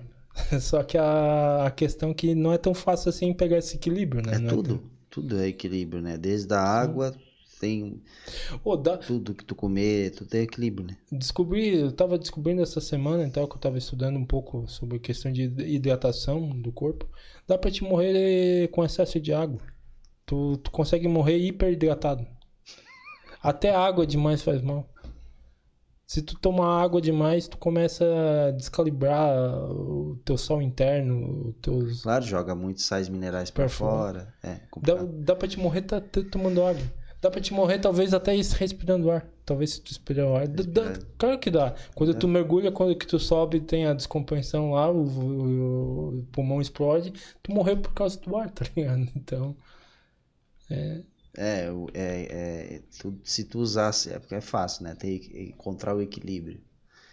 se fosse É. fácil assim, né? Cara, mas é aí que tá esse grau de equilíbrio, porque pra, pra umas coisas é um, pra outras é É. outra, né, cara? Fica difícil da gente tentar. Falando de água, cara, eu fui ver quantos litros que eu tenho que tomar. 3 litros e meio, cara. 3 litros. Se tu fizesse como a conta, pegasse o 300, 350 Eu não fiz a conta. Eu botei num site lá que ele Ah. fez pra mim. Fez, fez o cálculo ti. É, é- não, é um aplicativo que ele avisa a hora de tomar água. Ele pede Ah. o peso, tal, o- algumas informações e aí eles falam, são 3 litros e meio e 800 de água. Sim. Tu acha que é difícil beber isso? Pra mim, É. nossa, muito difícil. Curte só, eu tô bebendo 6 litros. 6 litros de água por dia. Em média, assim, por cima. Eu encho lá e deixo lá, tá ligado? Então, dá mais ou menos isso, 5 a 6 litros. É, tem dia que eu foco assim, dou aquela forçada, eu tomo uns 2 litros. Máximo, dois litros e pouco. Por exemplo, ontem eu tomei dois copos de água. Sim. Desidratado assim, o corpo pedindo água. Pedi- E é chato porque daí tu quer ir no banheiro um milhão de vezes. Daí te atrapalha tudo, tá ligado? Pois é, e na época eu- que eu, que eu comecei na minha dieta que eu segui, eu tava de representante comercial. Nossa senhora. Na estrada. Nossa. Ah, cada posto o cara tinha que estar parando mijando. Daí o cara se sente até meio. É, você tá louco, cara. É, é, mas é, é- o meu professor disse também, é, ajuda em tudo, né? Às vezes, ah, tem, diz- meu professor disse assim, ó, tem, tem, tem lugar no teu corpo que tem água parada. Sim. Porque tu não tá colocando água o suficiente para ele fazer rodar essa água. Sim. Então, vamos dizer que teus músculos dói, tá, tá, tá tá seco, Sim. ah, os, os ossos estão secos, teus rins estão secos, Daí é aquela bola de neve, né? e que tá. Aí ajuda a emagrecer, a quebrar as moléculas de gordura, água, bastante água. Sim. Cara, eu já tive uma vida saudável um ano atrás, afinei, fiquei, Sim. e é maravilhoso, assim. Só Tu- que depois fui pro fundo do poço de novo. Sim, mas é ô, uma parada, uma parada que do, do, de um gordo conti- que, que vez ou outra emagrece. Eu, Toda vez, eu sou assim desde criança, tá ligado? Eu já cheguei a pesar 155 quilos mais de uma vez na minha vida. Eu acho que foi umas 4, 5, tá ligado? Toda vez que tu passa por um círculo novo, tu passa muito melhor. Tu passa com muito mais conhecimento, tá ligado? Um dia a nossa hora chega. Mas, tipo assim, eu lembro, eu agora eu vejo os erros da primeira dieta que eu, ve, que eu fiz, tá ligado? Tu vai, tu vai melhorando, tá ligado? Uma hora, um dia nós temos uma habilidade pra, pra superar, tá ligado? Mas é, o cara. bah, eu, eu, eu já fiz a primeira, minha primeira dieta que eu comia só banana. Uma loucura. Só, eu desmaiei no serviço. Do sim. nada. Desmaiei, do nada deu um branco e desmaiei. E aí, depois de estar na academia, que meu professor auxilia, e aí tá procurando até esse meu. Esse médico que, que, que, que anuncia aqui com a gente, ele cuida da parte da testosterona. Sim. Que também é algo que eu preciso falar contigo sobre isso. Porque a baixa tos- testosterona, cara, pode ser um bom Sim. causador de depressão, né? Sim, sim, com certeza. É, principalmente, principalmente para homem, tá ligado? É, a vida de um cara com baixa testosterona para um, pra um homem é uma, com alta é outra. Tá ligado? O sujeito muitas vezes não tem vontade de nada, é sempre com humor alterado, é, não tem energia, não tem força. Isso desencadeia. o- Sintomas de depressão aí. Sim, mas, por exemplo, o sujeito se encontra sem força. Ele é um homem e ele aprendeu que tem que ser forte. Porra, quem sou eu que não tem força? Sou um bosta. Olha como que isso vai desdobrando no psicológico. O libido sexual O libido- cai. O cara com libido baixo é, é- é o sentimento que ele, que ele tem, tipo, é um do- dos mais terríveis, tá ligado? Ele se vê como um pedaço de cocô, tá ligado? É. Sabe? Então, desencadeia tudo a partir disso.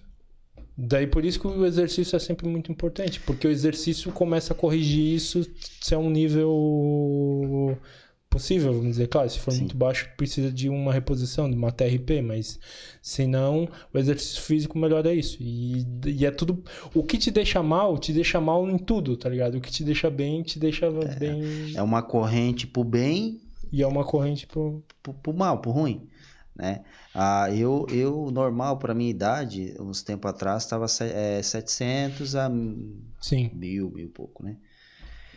E aí meu professor notou na academia, mas na academia no jiu-jitsu, cara, eu não, não regava para ninguém. Eu Sim. pegava e que treinava, não faltava treino.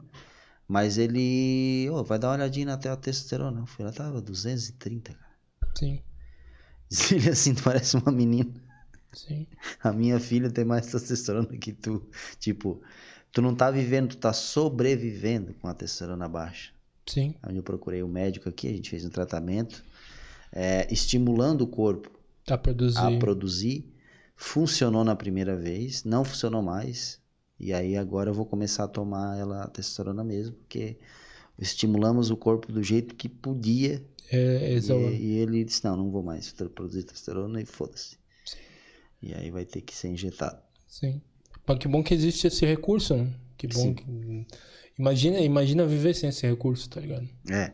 E, e- e imagina antes, né, cara? Que nem tu falou, vamos Sim. botar aí um tempão atrás, que não se tinha nenhum recurso do exame, do saber o que que é a informação, né, cara? Sim. O cara chegar assim, bah, o tô broxa, Sim. meu Deus, e agora? E o estigma social. É. E toda vez que toda vez que alguém numa conversa falar sobre isso, a facada no peito. É. Pau, tá ligado? É, Em casa, to- toda vez que tu, tu não quer mais voltar pra casa, tá ligado? não quer? Não quer mais voltar pra casa. É verdade. Daí, daí de novo, tudo tem as suas vantagens e desvantagens. Hoje em dia nós temos uma compreensão maior do que isso. As pessoas não precisam sofrer tanto, né? As pessoas não precisam sofrer tanto assim. Tu tava falando de jiu-jitsu, ainda pratica? Jiu-jitsu eu fiquei o ano passado praticamente todo sem fazer, porque era só à noite e tinha programa aqui. Sim. E agora eu tô voltando meio-dia aos poucos, assim. Fiz alguns dias, só que o jiu-jitsu, é, a arte marcial é, é duro de tu parar e voltar. Hum, Sabe por quê? Porque tem hierarquia. ah, Aí o que acontece? Vamos dizer que quando eu saí, eu era um roxo e já era um azul. sim. Ah, peguei. Peguei. E o Jean continua treinando, Sim. entendeu? Quando eu chegar, o Jean vai querer me matar. Sim. E eu não vou estar treinado, entendeu? Sim. Aí sim. tem aquela, pô, fui finalizado por um cara que foi que é menos graduado, ou foi finalizado por um cara que nunca finalizou. É bem difícil. A arte marcial, quanto mais tu se afasta dela, mais, Mais difícil. é tu retornar. Por causa desses, a não ser que seja uma academia muito parceira, que o professor pega, a gente pegou um horário que a gente chamou de reabilitação. sim. É, que é só gordo que faz tempo que não treina. O show, ideia de E aí a união, cara. gente é tudo.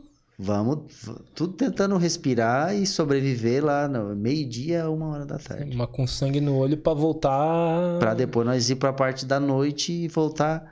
Porque, claro, mesmo assim o pessoal respeita um pouco. Por exemplo, ah, se eu sou, eu sou, hoje eu sou roxa, 3 graus. Sim. Se o azul, é, geralmente, é, que conhece a minha história dentro da academia, ele não vai vir me quebrando tudo, ele vai vir Sim.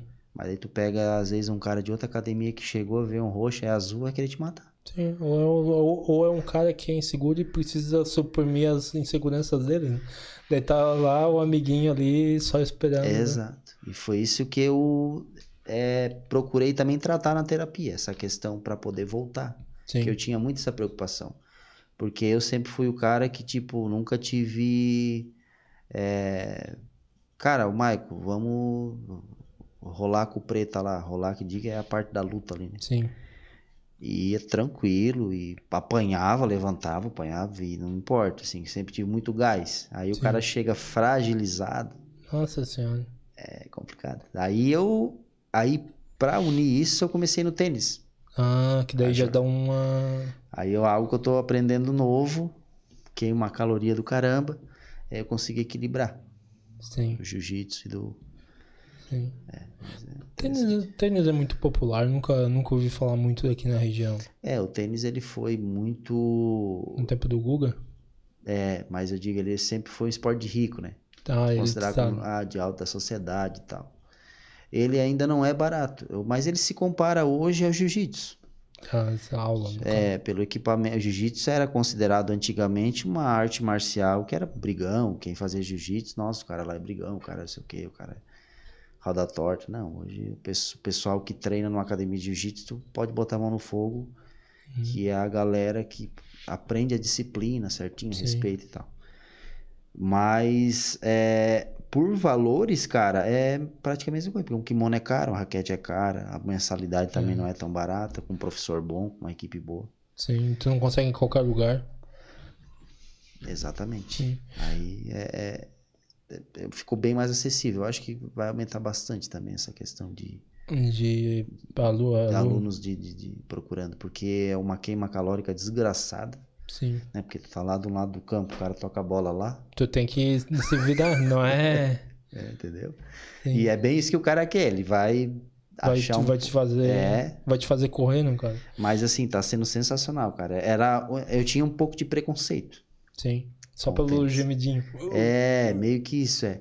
Mas lá na aula, cara, é realmente todo esporte, cara. Sim. Todo esporte tu vê assim, ah, tu. Ah, aquilo ali é meio.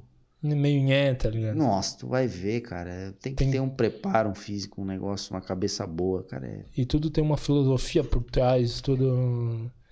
Todo esporte parece que ele busca desenvolver a- o, ser humano, tá ligado? E parece que ele quer um ser humano melhor e por isso que ele existe. Né? é porque, tipo assim, ó, vamos dizer. é, do tênis. Eu posso chegar lá e errar uma bola e dizer, ô caralho, ô merda. De boa. É um Sim, esporte. Arte marcial, eu não posso falar isso aí dentro do tatame. sim. Olha Tem, só o como, como é importante, talvez, para criança, para adolescente, estar dentro de um tatame. Sim. E depois ensina coisas que são preciosas, né? É, Educação, re- respeito, disciplina. Hierarquia, que é mais- o Hierarquia. mais velho, ou seja, o pai, a mãe. É, a, a- geralmente essas escolas para crianças é, exigem uma nota boa. Sim. Como é que ele está em casa, como é que... Então, cara, aquilo, ah, en- entrou no, tatame, tira o chinelo, pede licença, nunca pisa no tatame com chinelo. Sim. o professor falou, não tem mais outra parada. Ele falou assim, ó, é assim, assim, assim. Sim. Ah, mas é é assim. Não, tu não vai apanhar. Não, não. existe mais isso. Ele vai dizer, ei, ei, peraí. Aqui o professor sou eu. O o Patrick ele faz um modo engraçado que ele fala assim, ele chama o cara e o cara, o que que tu quer? Tá vendo aquele quadro que daí é o, a- Sim, o- a o- placa. O diploma dele. Diploma. Vê lá se tá escrito Maico. é porque o cara pega um pouco de afinidade. Sim, pega um pouco de Vai lá se verdade. tá escrito Maicon Coral. É. O cara vai, não é, né? Então É. eu que mando aqui saber. É Sim. muito foda. Uma pergunta que eu sempre tive uma dúvida de quem vê de fora do jiu-jitsu. Do jiu-jitsu. Qual que é essa parada? Como que é essa parada de um monte de, tipo, tem tem jiu-jitsu barra, tem tem várias denominações, né? Tem. Tem, várias Tem. tem treta entre igual antigamente existiam as tretas entre as denominações É, de de karatê, de ou não, ou não, ou é tudo meio que apaziguado. Já teve, né? Já teve. Hoje não. É, é questão lá dos Grace, dos irmãos Grace, Isso. que um fo- foi do lado, outro foi do outro, aí foi nascer na academia, né? Mas antigamente tinha muito. Até entre artes marciais diferentes. Sim. né, que onde foi o, o jiu-jitsu se consagrou, quando o, o- o lutador jiu-jitsu foi pro, pro, pro- pro Vale Tudo, E enfrentou Brutamonte, finalizou todo mundo, e raspando tudo. acabou com todo mundo. Aonde foi, porra, esse negócio aí funciona mesmo. Uma pessoa bem menor conseguir pegar um cara grande do boxe ou do, do, do Muay Thai, ou- né? Mas hoje, por exemplo, ah, tem a academia, tem a, a minha agora, é filiada na... Até esqueci o nome. Mas tem a Hillion Grace, que já, a gente já foi filiado. É, às vezes, ah, tem um seminário, traz um lutador massa, faz um seminário lá, o pessoal da nossa academia vai. Vai. Tem uma elas amizade. trocam, vai de uma academia para outra fazer um seminário ou participar de uma aula, tá bem mais unidos. Eles estão notando que se eles se unir, É, fortalece bem mais. sim. Entendeu? Talvez tem muita gente que tem ainda aquele preconceito bobo, né? Porque eu era o Pit Boy, né? Não sei se vocês lembram. O Pit Boy, a imagem era o jiu-jiteiro que tinha aquela, aquela bermuda de tactel, tinha aquele mesma, aquela mesma camiseta, saía de noite pra entrar na porrada com o pessoal. É isso aí.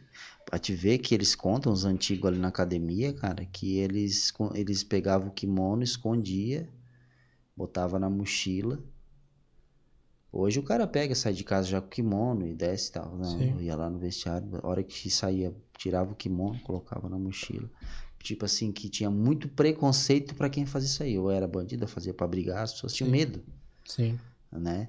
Talvez era pra brigar naquela época também, né? Porque tinha muita rixa de, de... De tudo. Mas hoje tá maravilhoso, cara. Hoje, falar assim, ó, em qualquer lugar, é, eu luto jiu-jitsu, eu já visto como alguém que, de respeito, Que tem uma. seriedade, com- né? Tem uma certa... É um cidadão sério, vamos dizer. assim. Exatamente. O... Até por, por isso que eu não consigo fazer... Até tentei fazer musculação, mas eu não consigo fazer um exercício onde eu não tô aprendendo alguma... Vamos dizer, uma história por trás, Ah, né? sim. uma filosofia por trás. A, a musculação, ela é mais um negócio personal, um negócio, pra, né? Cuida do... meio que ciência, né? Sim, sim, sim. É bem científico. É, né? eu gosto dessa parada de ter o mestre, de ter o Não. sensei, ter um negócio, eu acho interessante. A tradição, a cultura por trás e tal. É, eu acho bem legal isso aí. Foi Sim. onde que, tipo, musculação, essas- esses esportes que não, não tem isso, eu não sou muito. Sim. Aí o tênis eu comecei a fazer, eu já comecei a estudar história, já vi tudo quanto é Sim. tipo de jogo, já, já vi filme, já vi documentário, é porque eu, eu me entrego pras coisas. Sim, começa a respirar aquela cultura, tá ligado? Começa a... Tem um livro muito bom, tá ligado? Sobre tênis, que era sobre o jogo mental, como que é o nome? Jogo mental. É, é um cara que ele é um dos maiores ganhadores de tênis e ele e ele era um grande competidor, ele, se- ele se aposenta, se torna um grande treinador e ele escreve um livro sobre a técnica dele, o pensamento dele, o tal do mindf- mi- mindful, mas é uma mentalidade, uma mentalidade do campeão, do Uhum. atleta e tal, que é um, um livro muito, muito recomendado, assim. Ah, é? Eu li, mas eu li muito tempo atrás. Nem tava nem na psico... nem tava nem na, na faculdade de psicologia. Sempre fiquei pra rever, tá ligado? Sempre fiquei pra rever, mas nunca. Sabe aquele, aquele tá? Depois eu vejo, depois eu vejo e nunca vejo. Mas, ô, se tu se encarna na. Se tu se encarna na, na parada assim, é um livro que é escrito por um tenista, por um professor de tênis. É meio uma. Não é uma biografia. Não, é um livro explicando como que é o pensamento dele. Como que foi o pensamento dele em campeonato, em. Ah, que legal, cara. E, tipo, é, saiu do mundo do tênis e a turma uti- utilizou isso em empresa, utilizou isso em todas as. to- todas. Pá, agora eu não, me- não lembro o nome, cara. O, eu vi um esse final de semana que é o cara que. que achei, até achei que era esse, mas é um filme. Hum. É, ele também se aposenta e tal, e ele se vê daí jogando, entrando no campeonato pra jogar com o cara que tá sendo o cara que ele já foi na França. Foi o Sim. cara foda na França, envelheceu. E agora o cara foda é aquele cara novo, assim. Aí Sim. trabalha muito essa questão da mente, assim, ele Sim. pensando tal. Muito louco. O nome do livro, se eu não me engano, é Jogo Mental. Mas eu não tenho certeza. Mas é uma parada mais ou menos assim. Legal pra caralho. Sim. Legal pra caralho. Mas tu nunca fizesse alguma coisa fora a musculação? E... Não, não, não. Nunca tive. Não, acabei nunca tendo oportunidade, também nunca me interessei, tá ligado? Eu pratiquei um tempo o bosque. Bo, bosque. Boxe, boxe caseiro, assim, mas nunca. Nunca. Nunca acabei me desbandando pra, essa, pra esse caminho. Aham, é, não. Ape- apesar de que eu me embanhar na cultura fora, tá ligado? Então, tipo assim, a cultura do boxe. Daí daqui a pouco, não sei, passa um vídeo e, e aparece alguma coisa. Tá o Jean aí vendo filme, tá o Jean aí lendo livro, tá. Eu, go- eu gosto muito da, da, da tradição que tem por trás das coisas, sabe? Cara, tá igual eu. É a Sim. mesma coisa. Eu fui. Me indicaram aquela série, a Mari disse, ah, essas minhas amigas lá no trabalho, elas estão vendo aquela série da, do Boate Kiss que lançou agora e tal. Fizeram a série lá da. Sim. Sim, eu ouvi falar. Beleza, sim, vamos ver. Já cheguei em casa, já botei, comecei a ver e tal, tal. Daqui a pouco. Aí, pum. 11 horas eu fiquei aqui vendo o julgamento real. da, da... O julga... Vendo testemunha por testemunha, advogado.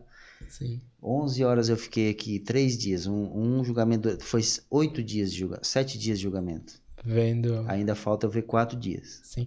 Daqui a pouco, se continuar na progressão, daqui a pouco tu tá lendo todas as páginas do. Chega aqui, tá? É meio que assim, cara, eu me afundo, tipo assim, o fi... Aí já comecei para Maribá, o julgamento tal, mas o cara mostrou que tal. Já fui além, mas elas não conseguem acompanhar o cara. Sim, sim. Porque eu, é assim, eu vou a fundo. Eu tenho medo, às vezes, de conhecer um negócio, cara, porque eu vou perder muito tempo vendo aquilo. Sim. Perder não, ou ganhar, não sei. E, cara, e então eu tava. Eu cheguei em casa assim, julgamento, o juiz cham, chamando o cara, julgamento assim, amarelo. Tá falando o quê? é, mas é. É assim, eu me aprofundo demais. Até livros. Eu tive dificuldade em ler livros uma certa época, porque se o desgraçado que escreveu o livro citava outro. Já era. ou, tu, ou tu pega aqueles livros ali da década de 60, 70, 80, que os caras têm uma necessidade fodida de botar a referência. Como disse tal no livro tal, tu, putz, tá onde esse livro? Tem que ir atrás. Aí tu vai. E aí tu, se tu vê, bah, interessante, tu vai, cara. Sim. Vai. Aí aquele lá fica de lado. Já cheguei em ter aberto abas, seis abas, Sim. Pra. pra poder vir. Pô, sabe o poderoso, o poderoso chefão? Sim. Ele é escrito de um livro, né? Do Mario Puzo. O primeiro livro fantástico. O segundo e o terceiro, o segundo e o terceiro são bons também. Eles abriram um concurso, um concurso e elegeram um escritor que ganhou o concurso e deram a chance para ele é, escrever o livro. Tem muita crítica, mas é legal, tá ligado? Não é ruim, não é um lixo, não é um cocô total. Os três, os três livros que vêm depois. E esse, esse Mark, que é o escritor que continuou, ele é dessa pessoa que cita tudo que é tipo de música. Daí eu tava Nossa, lendo, velho. ai, lá vem mais uma música. Daí vai lá, acha o autor.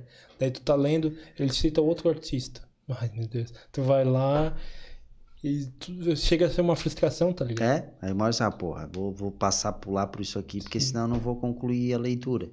Eu vi um. Mas tu não sente que tu tá perdendo alguma coisa? Se Sim, tu... posso estar deixando passar algo muito interessante. Tá É ligado? assim, é bem assim. É. Ah, eu, eu li, agora eu sou viciado em biografia.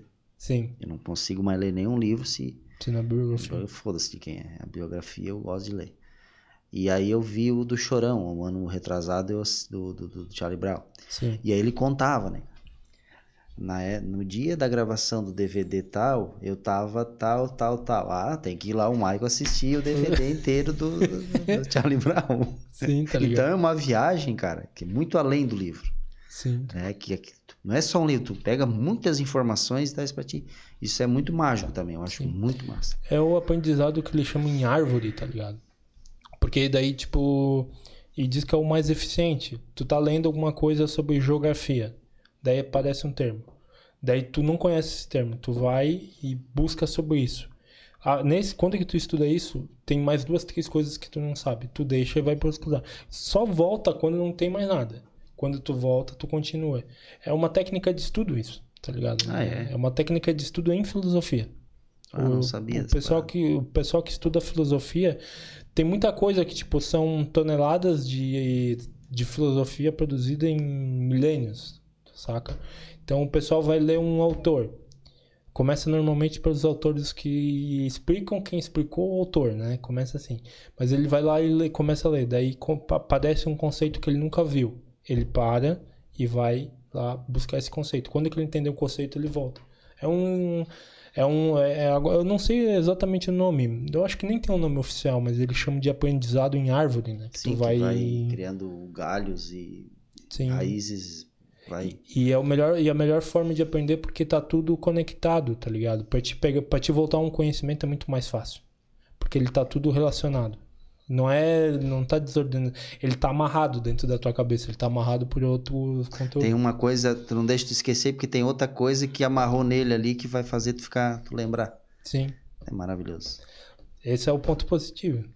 O ponto negativo é que o cara se pegar lendo uma página no... E tu fica frustrado se tu não termina o livro? Sim, eu ficava, eu ficava mais. Hoje em dia eu fico médio. Porque às vezes eu tento, já li livro que eu não aguentava mais Sim. ler, que eu achei chato. Eu disse, não posso jogar esse livro do lado sem terminar de ler. Curte só, eu tenho um livro, na- eu tenho, eu tenho tá, o livro 4 do Game of Thrones. Eu parei, do- dropei, não quero mais isso pra minha vida. Deixei lá. Tava descer o carro aqui, é, antes de vir aqui pra, aqui pra, pra entrevista. Na hora que eu fui é, desligar o carro pra sair, eu lembrei, putz, o livro lá na minha gaveta eu não li ainda. Olha só, cara. Fica lá. Isso vai ficar lá, cara. Vai. Sempre tá aqui, ó. Uma hora ou outra vai lembrar dele. Diz, Porra, eu preciso vencer essa. Essa, essa aí eu vou ler na raiva, tá ligado? Talvez. Eu, eu li na raiva vários livros, cara. Sim. Hoje eu. Ah, foda-se. Só que eu tenho medo de viciar nisso, de pegar uma parte boa Sim. do livro e acabar. Ah, legal, deu, tá bom. É, isso também é, tem que ter um certo cuidado, né? Sim. Mas uma vez eu não conseguia, cara. Eu já li livro assim que eu tava achando horrível e. Não, Sim. não tem. não, não, não dá pra dropar. não dá. Principalmente, acontecia bastante comigo e era uma parte muito frustrante quando que, sei lá, em 2010, por aí, não tinha tanta tradução boa no Brasil. E tu pegava uma tradução de livro muito ruim. Muito ruim. E eu gosto, e eu gostava, hoje em dia eu não leio tanto, mas eu gostava de uns russos antigos, tá ligado? Uns Dostoiévski, Sim, eu lembro. Dostoies e tal. Eu gostava de umas paradas assim. E, mano, velho do céu, que tortura. Que tortura. Eu, eu, não, eu nunca me esqueço, cara. Tem uma tem um tem um livro do, do Dostoiévski chamado Irmãos Karamazov. O livro tem um padre que no meio do livro ele morre e o padre faz o último discurso dele. Só que o último discurso desse desse amigo tem 90 páginas. sem vírgula, sem nada, complexo, tá ligado? Meu Deus. Mal traduzido. Meu Deus. E é é uma isso- tortura E, isso. é isso e lendo chorando, tá ligado? lendo chorando, tá ligado? Que loucura, cara. Que sensacional. No mundo do livro, eu dei uma, me afastei um pouco assim, mas. Mas isso é bom, tá ligado? Porque desintoxica. Porque, tipo assim, é, foi ensinado pra nós lá na juventude que o mundo do livro é fantástico. Tu vai ler um livro, tu vai se tornar uma pessoa melhor. E ele é o, a forma de a forma de arte suprema, tá ligado? Nós aprendemos isso. A verdade tá no livro. Não questione o livro. Começa pela Bíblia, É, né? Tem pela Não religião, dá- que é o livro dos livros. não e- pode questionar, não pode É. tá ali e tal. E aí, é, isso que nós temos, essa, essa, essa relação tóxica com o livro, tá ligado? É justamente reflexo disso. Se afastar um pouco, tóxica é boa. é, se afastar um pouco, tá ligado? Ver outras áreas e tal, perceber que existe outros tipos de artes. Tu pode aprender tanto com uma música como um, um seriado. E, e, de novo, daí vem uma parada, de novo, que é do estilo de psicodinâmica nossa. E eu acredito que tinha um monte de gente aí por aí. Por que tu tem que aprender com tudo, tá ligado? Por que que tu... É, é verdade. Por que tu simplesmente não pode... Babar, ficar Babar. babando igual um retardado olhando pra alguma coisa, né? É. É, é, tem que... Eu sou assim, eu preciso... al- Algo que eu tenho que pegar ou ver tem que ter, tem que me agregar alguma coisa, cara. Senão eu fico puto da cara. Assim, não dá pra ver um Big Brother sem, no mínimo... Não vê? Não Não, vê. vê? Daí não vê. Entendeu? Não vou ver, pô. O que que aquilo lá vai. Eu acho que vai me deixar mais burro, às vezes o cara pensa, "Ah, vai me deixar mais. Sim. é, mas poderia ficar só pra entretenimento. Sim, tenho um momento de descanso, dá um 10 pro cérebro, tá ligado? A minha, a minha esposa até reclamou comigo hoje de manhã que eu, eu durmo com o fone de ouvido escutando o podcast e ali aí acaba já entra outro e a minha mente não para. Muitas vezes eu tô sonhando que eu tô sentado do lado do cara que tá no podcast e eu tô vendo eles conversar. Sim. E ela disse, cara, tua cabeça não para? Tu precisa descansar. Eu de manhã acordo com o fone, vou no banheiro com o fone. Com o fone. É isso e é real, cara. A cabeça fica ali, né? Sim. Daí aquela parada, tem que produzir o máximo possível. Tem que tirar o máximo possível. Daí cabe o questionamento, será que é assim mesmo, tá ligado? E, e outra coisa que até, até um tempo atrás, dormir, dormir para mim era tipo, perda de tempo. Sim. Mesmo quando eu tava desenvolvendo a minha empresa e, e o podcast, Cara, cada segundo que eu, se eu pudesse ficar acordado, aguentar e tentar pegar uma informação, precioso. Precioso. Sim. Acordava moído e aí tu não produz. Sim. Né? Pra te ver, né? Tu acha que, ah, vou, vou dormir mais tarde estudando, mas tu acorda moído para não consegue botar em prática aquilo que tu estudou. Sim. Vai demorar. Tem uma parada que ninguém se toca, que é energia psicológica, energia mental tu, come, tu é como jogando no jogo aqui, tá ligado? Tu acorda com pontos. E à medida que tu vai fazendo coisas no teu dia, tu vai perdendo esses pontos, tu vai pagando. Energia mental e psicológica também é assim. Então tu vai pagando esses pontos, aqui, ali, ali, lá. Daí de noite tu chega em casa, acontece um problema e tu não consegue lidar, porque tu usasse todos os teus pontos durante o dia, tá ligado? Tu não deixou nada reservado para aquele momento ali tu lidar com aquela aquela problemática. É igual um músculo, tu trabalha o dia inteiro. Tu, de noite chega em casa, tu vai precisar levantar uma caixa pesada, vai te faltar força, tá ligado? Exatamente. Mas é, é isso. E saber lidar com isso que é a magia, tá ligado? Porque... É, onde eu vi da questão do sono até foi um neurologista que disse da importância que pessoas que dizem que é perder tempo, nossa, que ele falou direto para mim, né? Ele, okay que o sono ele ajuda a fixar aquelas coisas que tu aprendeu. É. A jogar fora o, o que é inútil que tu viu. A, a começa a trabalhar no teu corpo para recuperar o teu corpo. Sim. É tão importante que. Sim. Quando que tu cresce? Tu cresce na academia ou no dojo ou tu cresce dormindo? Tu cresce dormindo. Porque na academia e no, no tatame tu só apanhasse. Uhum. não, É? Aonde começa a fazer o efeito das coisas é enquanto Tudo o cérebro começa a trabalhar, te coloca em descanso, né? Eu falei cérebro. Cérebro. Meu Deus. Meu é, eu não vou julgar a minha, a minha dicção aqui de milhões de centavos. Eu não vou, não vou. Cara, a gente tá chegando em duas horas quase de podcast. Tá? Sensacional. Show. Muito obrigado pelo convite. Muito bom conversar e, né, a única maneira que teve foi botar a câmera e chamar eles, ó, vem fazer um podcast. Foi uma desculpa pra gente poder ver o Jean, porque não é fácil, né, Jean? Sim. Mas muito obrigado, acho que foi bem legal o bate-papo, foi bem livre. O pessoal gostou, tá? Bastante pessoas estavam assistindo. E muito obrigado. Sou eu que agradeço. Muito obrigado pelo convite, muito obrigado por, a todo mundo. Valeu, Harry. E tamo aí. Beleza, pessoal? Vocês então não esquece aí de deixar o like. Siga lá também, tem um arroba lá da. Do, do... Sim. Qual é o arroba ali do, do teu Instagram? Arroba psicólogo Jean. Siga lá no Instagram e lá tem uns textos do Jean lá, siga ele lá. E vamos lá, ative o sininho ali, se inscreva no canal, inscreva também no, no nosso Instagram, arroba coral.pcast. E a gente volta na próxima terça-feira com mais uma psicóloga. Hoje a gente vai trazer um. É, acho bem importante, uma psicóloga. E depois a gente vai trazer mais uma psicóloga. Não, mentira. Na outra eu não lembro quem é, mas é uma mulher também. Beleza? Então até terça que vem, às 20h30. Ficamos por aqui e tchau.